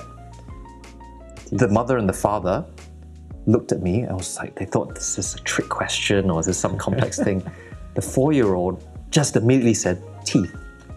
And that's the point. Kids are brutally honest. Yeah. Kids are direct. They just tell you as it is.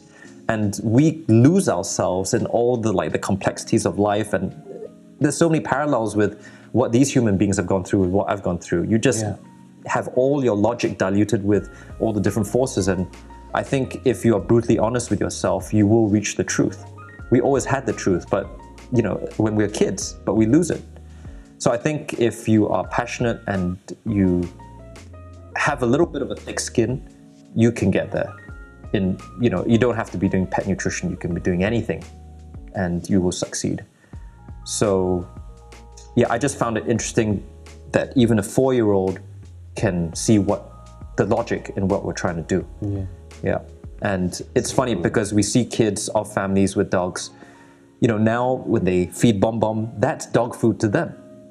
And then when they see kibble, they go, What is that, mommy and daddy? You know? and I remember, and th- this is how I want to change the face of pet food, right? I, I remember in the 80s when we had our multitude of pets, there were pet stores selling chocolate droplets for dogs. Now, even you guys, as non pet owners now, I'm sure you know that chocolate is toxic to dogs. Yes, we've heard of that. Yeah, even you guys know. But in the 80s, we didn't know. And that was only like 40 years, uh, sorry, yeah, 30 years ago. Yeah. Right? So it's pretty shocking that all these recent discoveries, you know, something so basic, is still not entrenched in human uh, logic for pet nutrition. Yeah, it still has a lot of evolution to do. And I hope that BomBom will be at the forefront of shaping that. Since uh, you know the recent I don't know five to ten years, how how how do you think that pet ownership has slowly evolved in, in Singapore or, or hmm. in Asia and and what what are you excited about? Like, is it taking more towards a positive direction based on your observation, hmm. or like, yeah, what are you excited about in that space? I would say that the trends in pet ownership or pet nutrition is generally positive. So at least you know humankind is doing their part to do better for our furry friends. Hmm. Um, in terms of demographics, for sure, uh, there is a inverse an inverse relationship with human fertility rates and pet ownership. So. You know, people who don't have kids or don't want to have kids, or you know, maybe the cost of having kids is too high but they want to own something together. You know, a pet is a very natural uh, and logical step to take for a lot of couples. And, um, you know, especially in this day and age where property prices are skyrocketing in places like Hong Kong, you know, Taiwan, Singapore, um, you know, having a pet doesn't really take up much space and it's a companion for, you know, a good portion of your life. You know, gives you some feeling of companionship. So I think as much as it feels like pets depend on us, we also depend on pets a lot. And because of that doting, you know, dependency that humans have, we also are starting to, you know, we want to do better for our pets. So the encouraging trend that we're seeing is that people are starting to be a little bit more realistic about the budget they have to set aside for uh, keeping their pets healthy, and they're not just thinking, you know what, I'm going to stinge on food and you know just hope for the best, or they're just not going for the most bargain basement food out there. They are actually thinking, what can I do better? You know, or why is this you know going wrong with my pet? Like the same journey I had with Kyubi, um, and. Uh, the encouraging trend is that people are more receptive now, and there's a lot of variety of material, information or otherwise, um, out there on the different diets available. The bad point is that because there's so much variety and optionality and different views out there, and everyone's weighing in on that opinion, everybody's an expert, and everybody is uh, got a different idea on how things should be done. Um, I do agree that there is no one set way of feeding a pet. Like I said earlier, uh, diets do need to be tailored for every pet, breed, life stage. Um, but there's just so much marketing propaganda out there by other pet food companies, by you know forum admins, by other participants, other pet owners. Everyone's got their own view on what works and what doesn't, right? And sometimes it's correct by accident, or sometimes it's wrong by accident. Right. Um, the other trend that I'm seeing is that you know is very parallel with humans is that increasingly all of us when we go shopping now for food what's the first thing we do to differentiate whether product A is better than product B we will flip it around and look at the ingredients Right. and I think the standards of food uh, in general are escalating, uh, is, is, is improving in the world.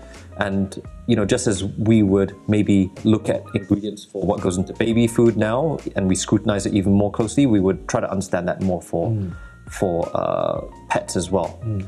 And on a macro scale of my life, you know, where I said that I think that if you prevail with the truth and you do something honest and you know is generating something of value, good value, you will prevail in the end.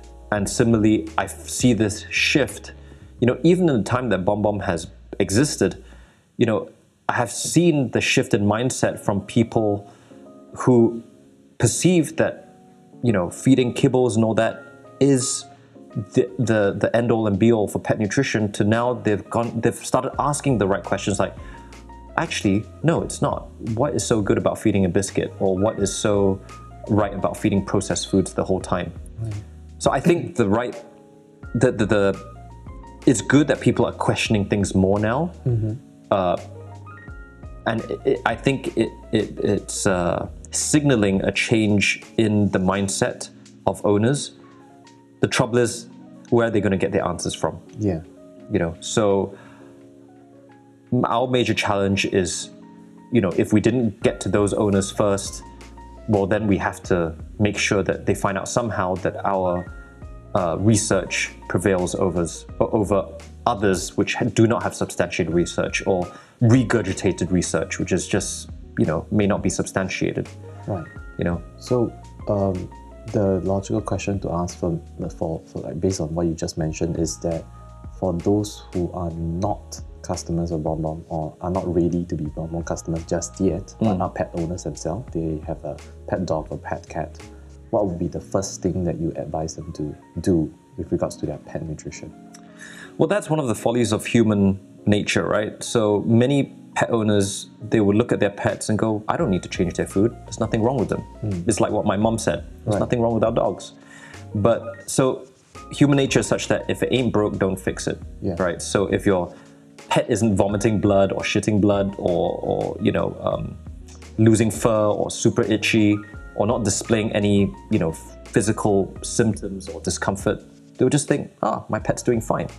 And when they start to deteriorate, they just say, oh, that's a function of age. Yeah. You know, or that's just the breed, or he's just genetically not well endowed, you know.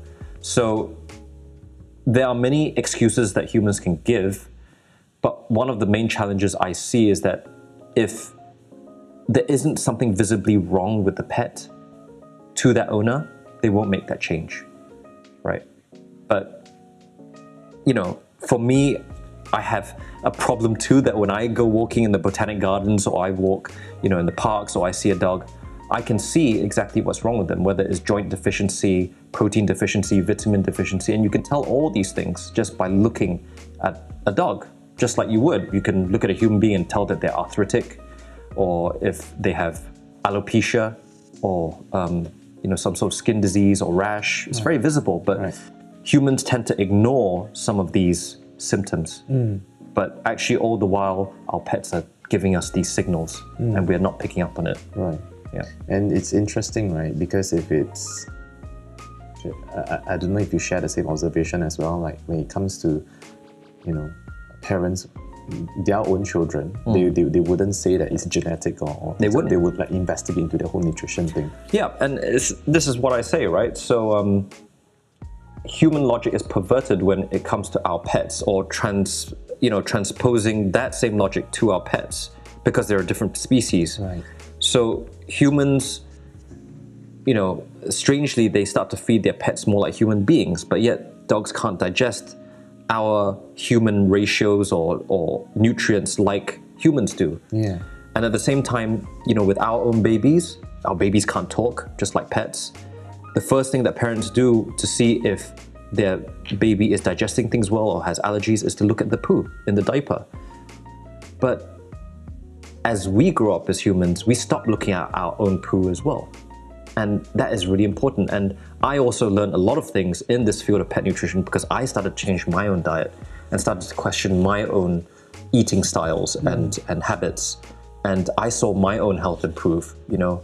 Um, so I think there was huge benefits for this, um, but I'm still seeing really warped logic out there. Like, um, uh, you know, if pet owners, uh, if, if if human beings are looking at their own baby's poo, why are they not looking at their own pet's poo for cues, visual cues on their internal gut health?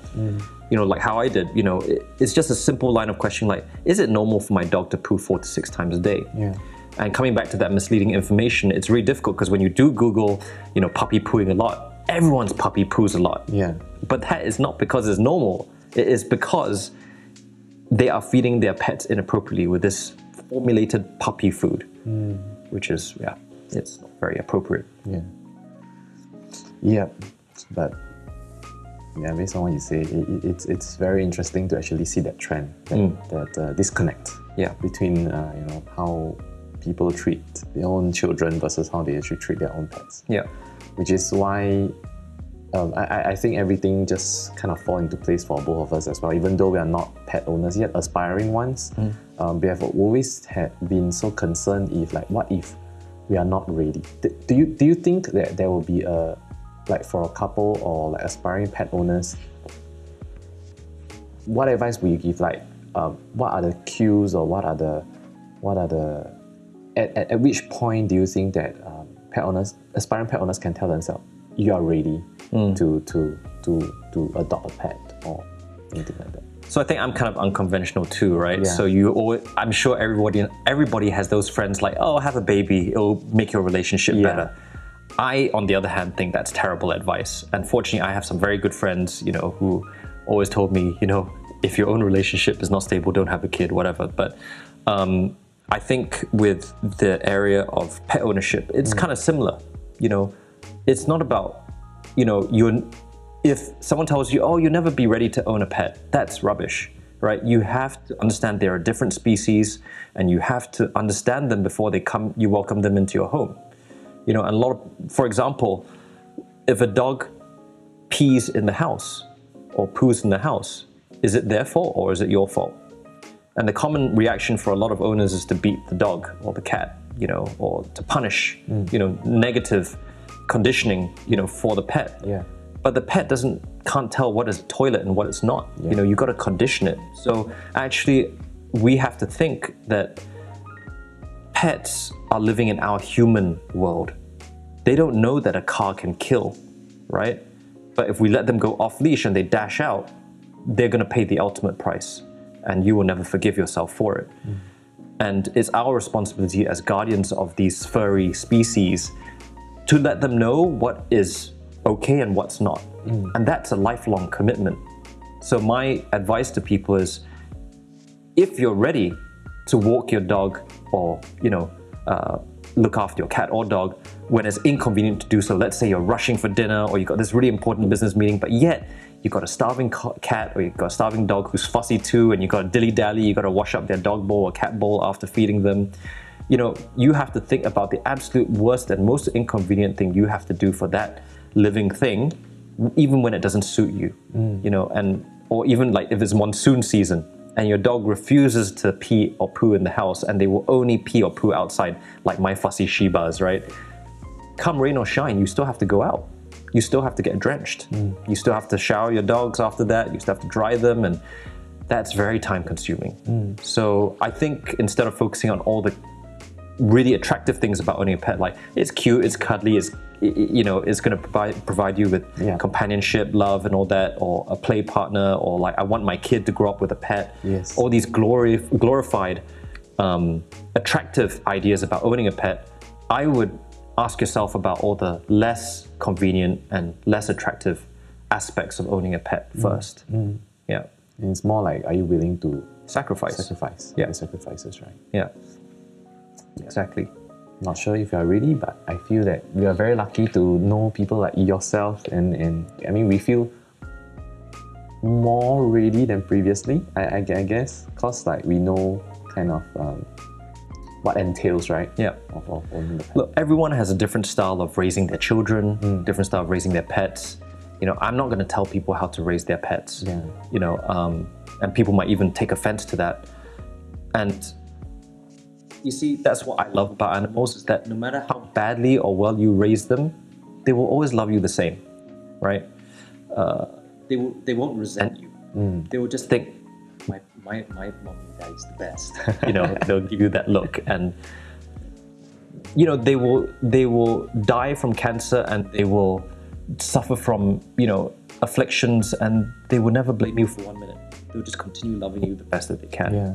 you can score them one minute and they'll still come home and make you uh, when you come home they make you feel that home is the best place to be you know so that's what i love about animals and that's why i feel that i need to do something for them now right? If i don't yes there's other animal lovers out there. There's a lot um, but are they can they really make a difference to the world? Maybe to their own pet yeah. Maybe to a few other pets yes but i'm really thinking big you know and i i think whatever i do in my life i don't want to do by half measures. And with that there's always going to be a minority of people who disagree with you and don't like what you're doing hmm. or maybe even be jealous. I don't know. But what matters is that, you know, I'm tremendously happy when I look at my own two dogs now, Kyubi and Hanako. Hmm. They tell me they're happy and healthy, and I can see that, you know, and it's very comforting when you can troubleshoot your own problems. Hmm. And I'm trying to teach pet owners to do the same and empower them to read these cues and signals for health much better. You know, at the end of the day, we, you know, pets' lives on Earth is just way too short. You know, living 10 to 20 years, we want them to go to 20, 30. You know, and based on my idea of, of longevity, I feel that cats should really be living to 25 and dogs should be living to 20 plus. Wow. Yeah, but of course, Based genetics. research, Yeah. it's possible to do that. I think so. You know, I think genetics does play a huge part. So you will always have people saying, "Hey, I fed my dog kibbles my whole life, and he lived to 20 plus." So it can't be the food, right? But it's like saying, "I was given good genetics, so I'm just going to smoke cigarettes every day." So what's saying that if you didn't feed your dog appropriately or well or cat well, what's saying that they you couldn't have extended their life by another one to two years? And in their twilight years, their their uh, vitality would have been even better. You know, seeing an animal at, in its twilight years or even in its twilight days is the most saddening experience. You know, when they can't walk anymore, when they can't run to the door to greet you, when they can't even eat their food properly. You know, or they lose their appetite, and food is such a big deal for pets. It's such a highlight of their day, or they just become incontinent, or they just start messing themselves up with pee and poo. They have their pride and dignity too. Right. And having owned many pets, you see that.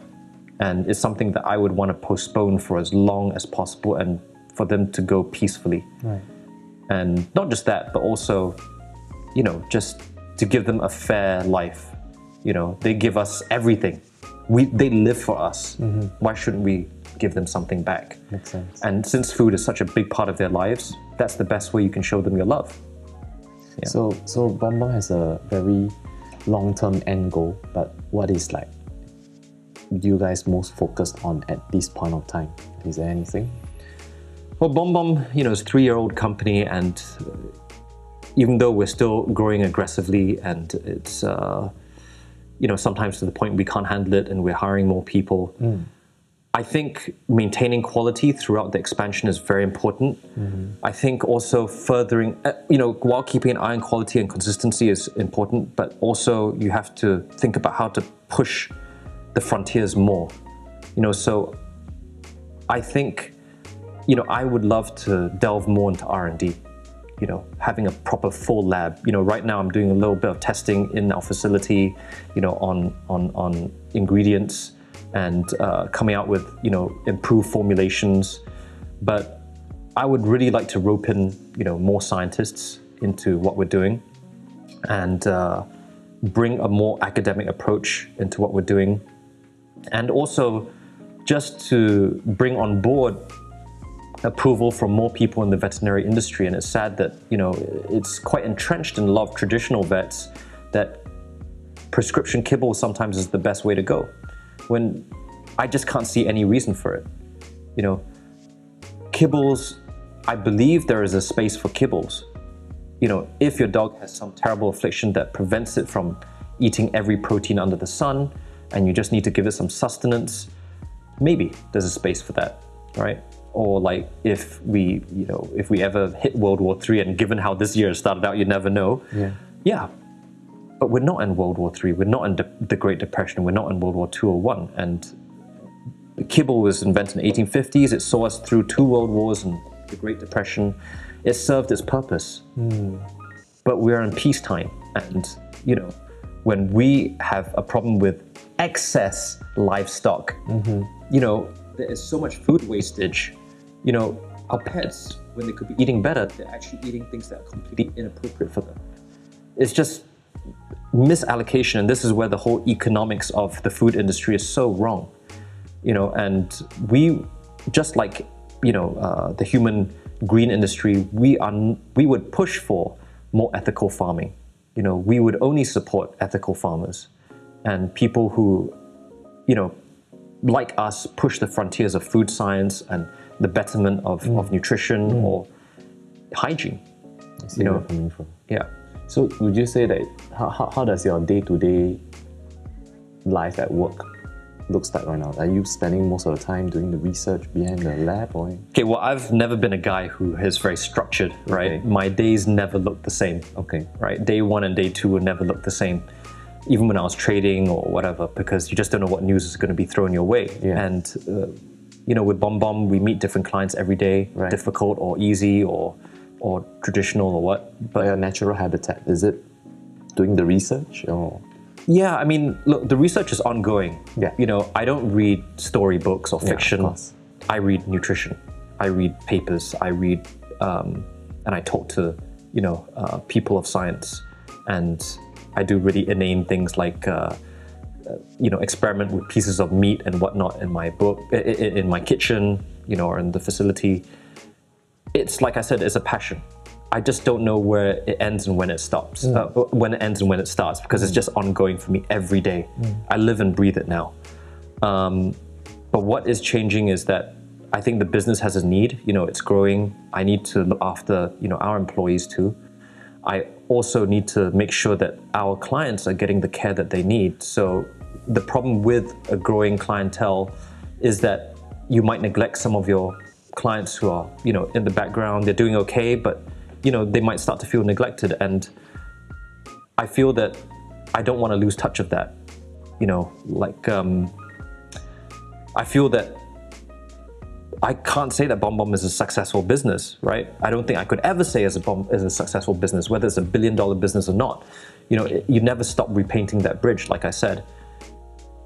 But you know, I I, I think that you know you need to keep. It, you, it's important not to be complacent. and you need to ask yourself, what can you do better in which area? And trust me, there will always be complaints. But when people complain about something, you should take it as important feedback on what could I do better. And if there's a trend on you know a cluster of the same kind of complaint, then you know there's something I have to change with tweak with the business. And trust me, there will always be that. So you always have to evolve the business. And when even when things are you know peachy and all customers are happy, which is very rare, you know um, you have to uh, ask yourself, what can I do better? What's the next step? You know, and there's always something. It's like playing whack-a-mole. If it's not dealing with clients, you know, it's about you know um, progressing or advancing our, our formulae or, or having more product offerings out there. And when you offer more products, how are you going to procure that? You know, you want to work with the best suppliers. There's always going to be something. Yeah. Always going to be something. Yeah. Okay, that's the end of the you know uh, more serious thought questions uh, round. Uh, we are going to our usual rapid fire ish questions. I say Okay. rapid fire ish because sometimes I get a bit too carried away. I'm just very curious. I like to actually usually let my guests elaborate a little bit more. Okay. So, first question I have is uh, when did your love for Shiba Inu start?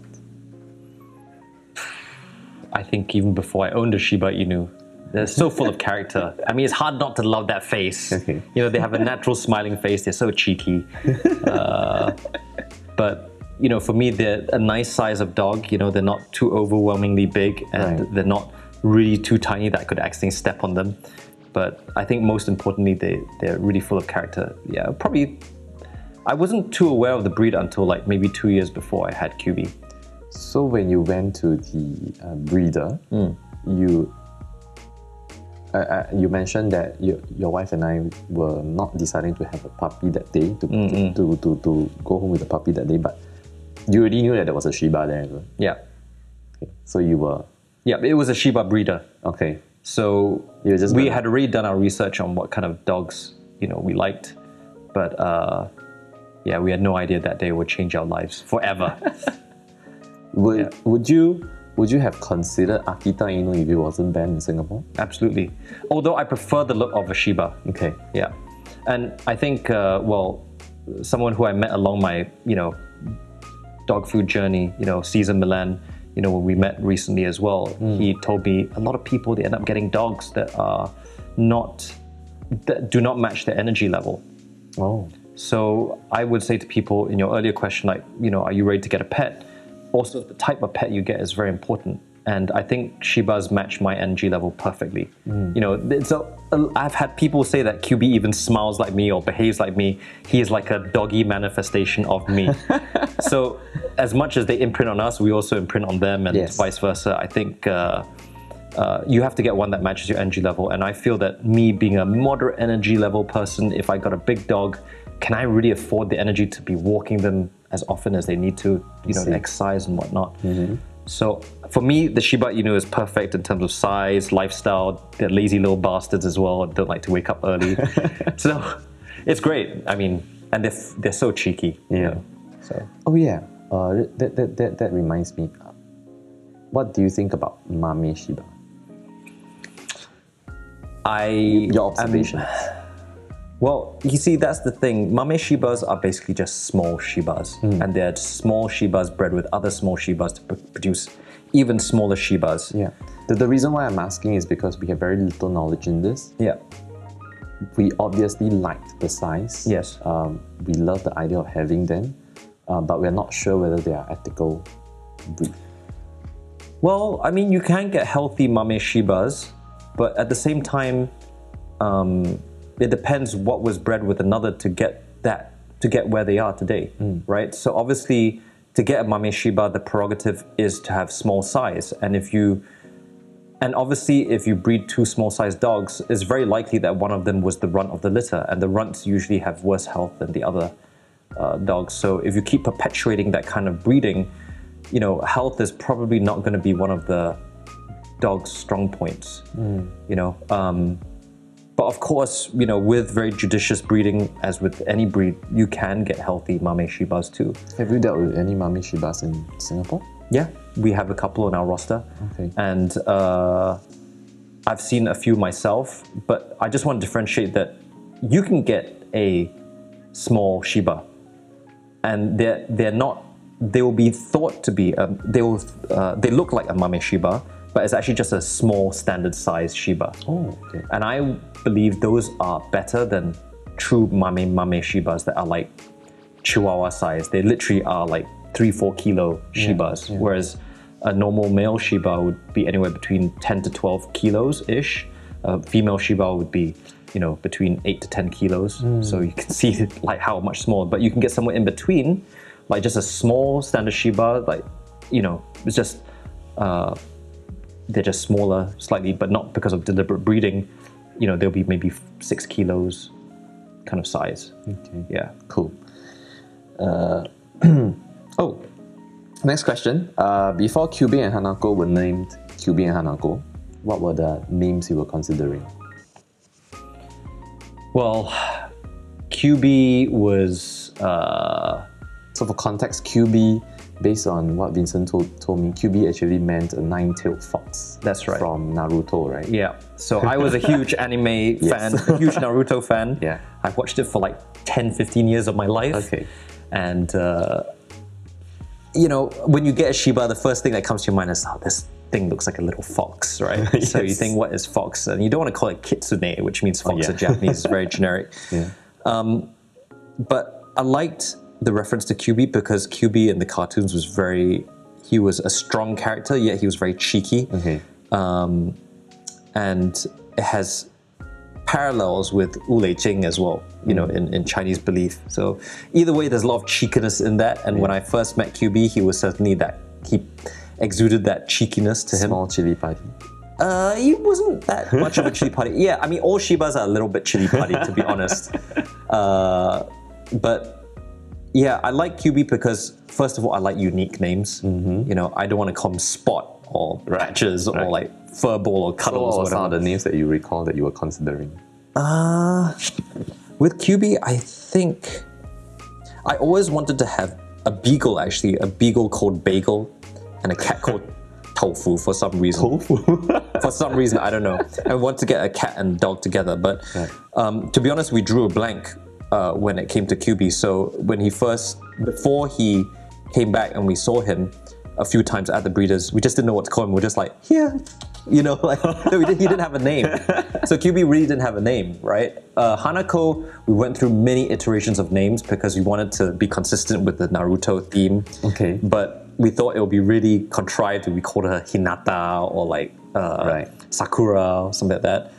And you know, we were like, we want to have a, a name that is, you know, not more than two syllables, which is dumb because we end up with Hanako, which is three syllables. Because, in my opinion, or, or from what I understand, Yeah. dogs don't understand long names very well. They Right. only hear the last part of their name. Right.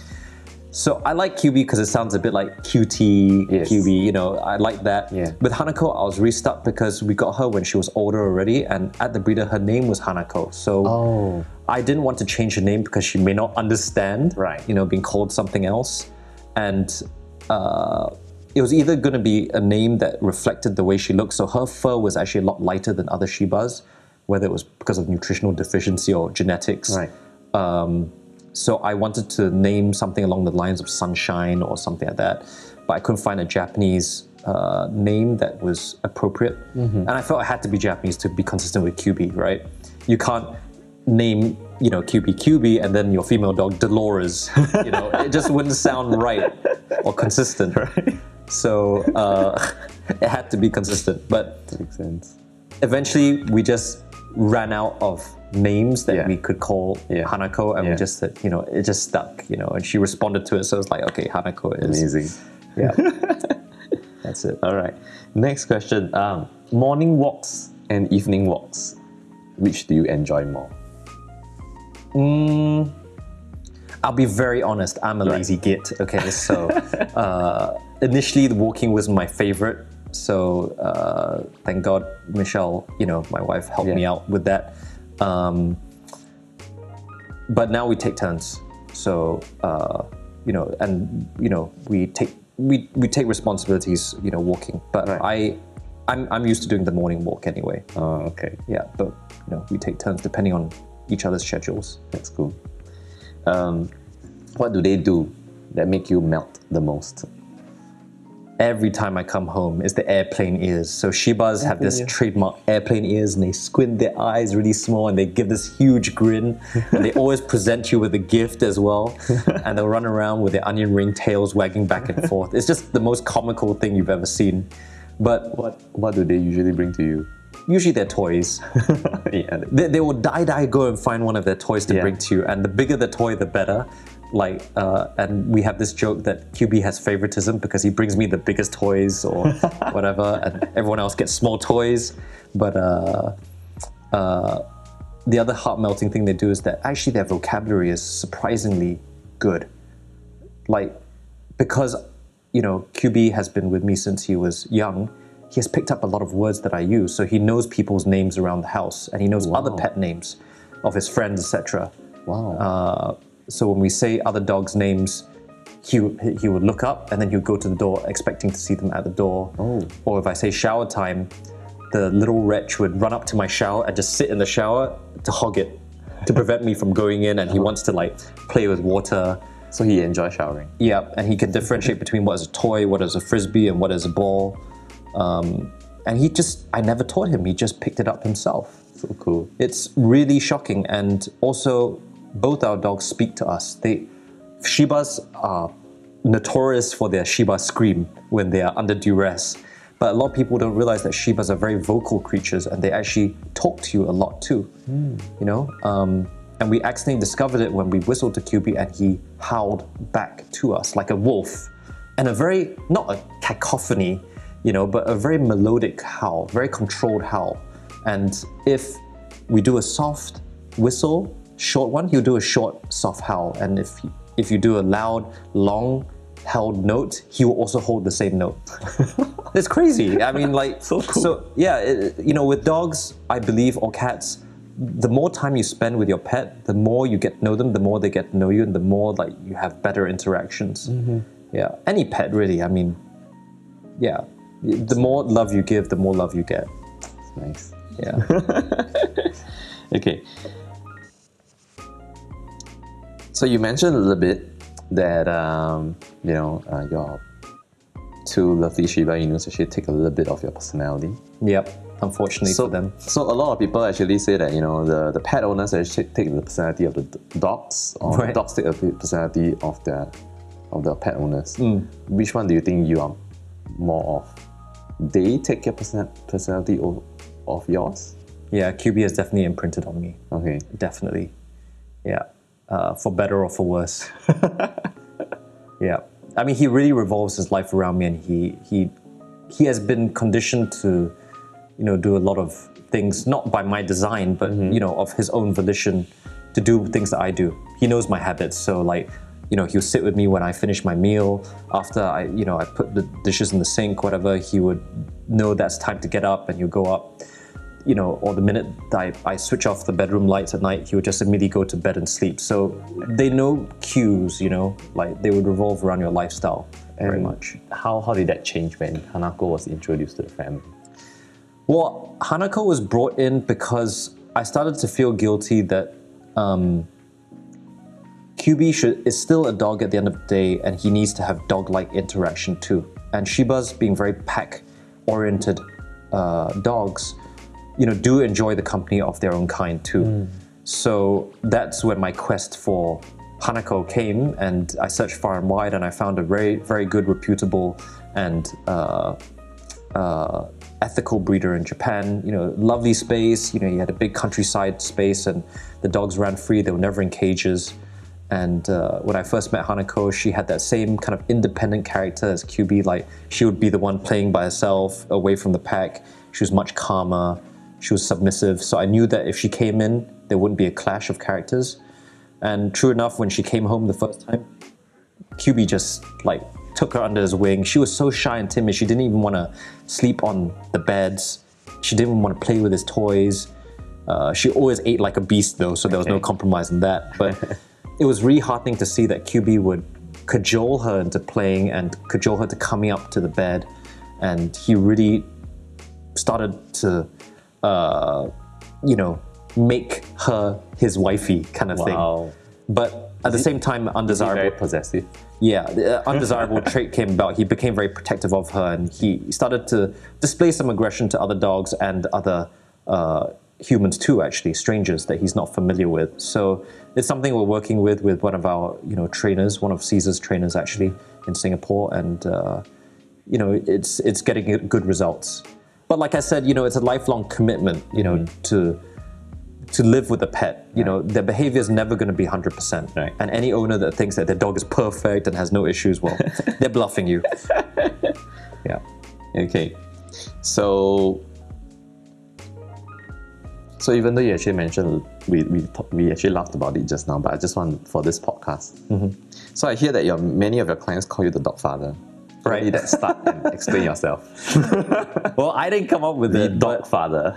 That's like the best line. yeah, there's the so we started off feeding quite a lot of Shibas, and you know, being part of the Shiba a, a Shiba group, um, the word got around that there was this guy who was very in touch with with you know what their pets needed, and when I started BomBom, I would go and visit every single one of our clients, Yeah. and it was funny because when I visited some of these clients, the dogs would always do something very unique that their owners had never seen before. So their the owners were like, he must be trying to communicate with you or talk to you. And and uh, I had dogs you know start howling trying to communicate with Yeah. me there were dogs that started peeing on me. This happened many times. So I became their property.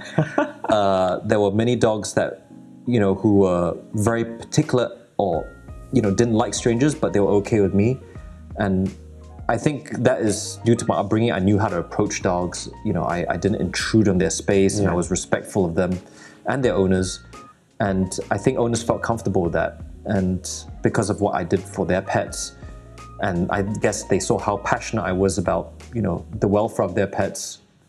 One client said one day, you know, you are like the dog father, and it became a joke inside our chat room, and Yeah, because because I just imagine like a poster of you in the middle, and then you're surrounded by the dogs, like you know, holding- yeah. so like the Godfather movie poster. something like that. Uh, I actually have a T-shirt that is just like that, but um, that says the Dogfather. yes, It's one amazing. You, bought it you have to show me one day. yeah.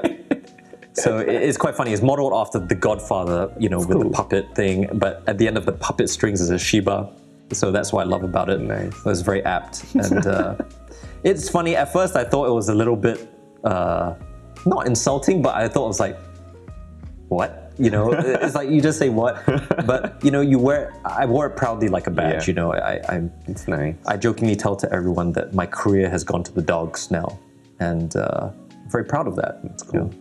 So, um, so just like parents with children, although they always say that you know they love all their children, Yeah. I'm sure you have a favorite too. Don't make me do this. Kyubi. yeah, he is. Hanako. He is. So I always say that you know Kyubi's my boy, but Okay. uh, Hanako was for Kyubi. You know, so, So uh, sweet. But you know, in terms of love, you know, I love them equally. I mean, Hanako has a lot of good traits. Yeah. she home would not be the same without Hanako. You know, Kyubi would not be the same without Hanako. So she's a very integral part of our lives, and I love her to bits. She is so sweet, and I honestly don't think that would be another dog that could uh, fit into our lives as as neatly as she had. And uh, yeah, I. No favoritism. they both get fed the same good right, stuff. They both get the same love. But of course, uh, Kyubi has a special place because he's the one who really changed everything for me. Right. Yeah. So that's the end of the rapid fire-ish questions. Um, and the, the last part, I, I, just want to actually, you know, leave the stage to you. Um, more of like, is there any parting shots, food for thought that you want to actually leave the audience with? Yeah, and I think um, as pet owners or prospective pet owners out there, I think the one key thing is I want to remind people is that your pets don't have a voice, and uh, you are their guardians. So if you know you do make any decisions for your pets, make sure it's well researched. Don't just take someone else's word for it. You know, speak to professionals, question the professionals question yourself, you know, and uh, you know, ask, does it make sense what you're doing? You know, at the end of the day, this is a living creature and it depends wholly on your decision making. You know, and a single decision can either save a pet's life or it can make it worse. So, um, yeah, don't be flippant about that because, and don't be under the illusion that if you feed cheaper, you're gonna be, you know, uh, you know, allocating a smaller budget to your pet because there are no mm. shortcuts to this. Mm. If you do feed inferior or species inappropriate items, that you know, there's no shortcuts. Your pet will deteriorate in health, and you'll end up paying larger vet bills for it anyway, eventually, in some mm. shape or form. Or the worst cost of all is a shorter life. So, for me, don't take shortcuts in nutrition, and uh, you know, think logically. Makes a lot of sense. Yeah. Yeah.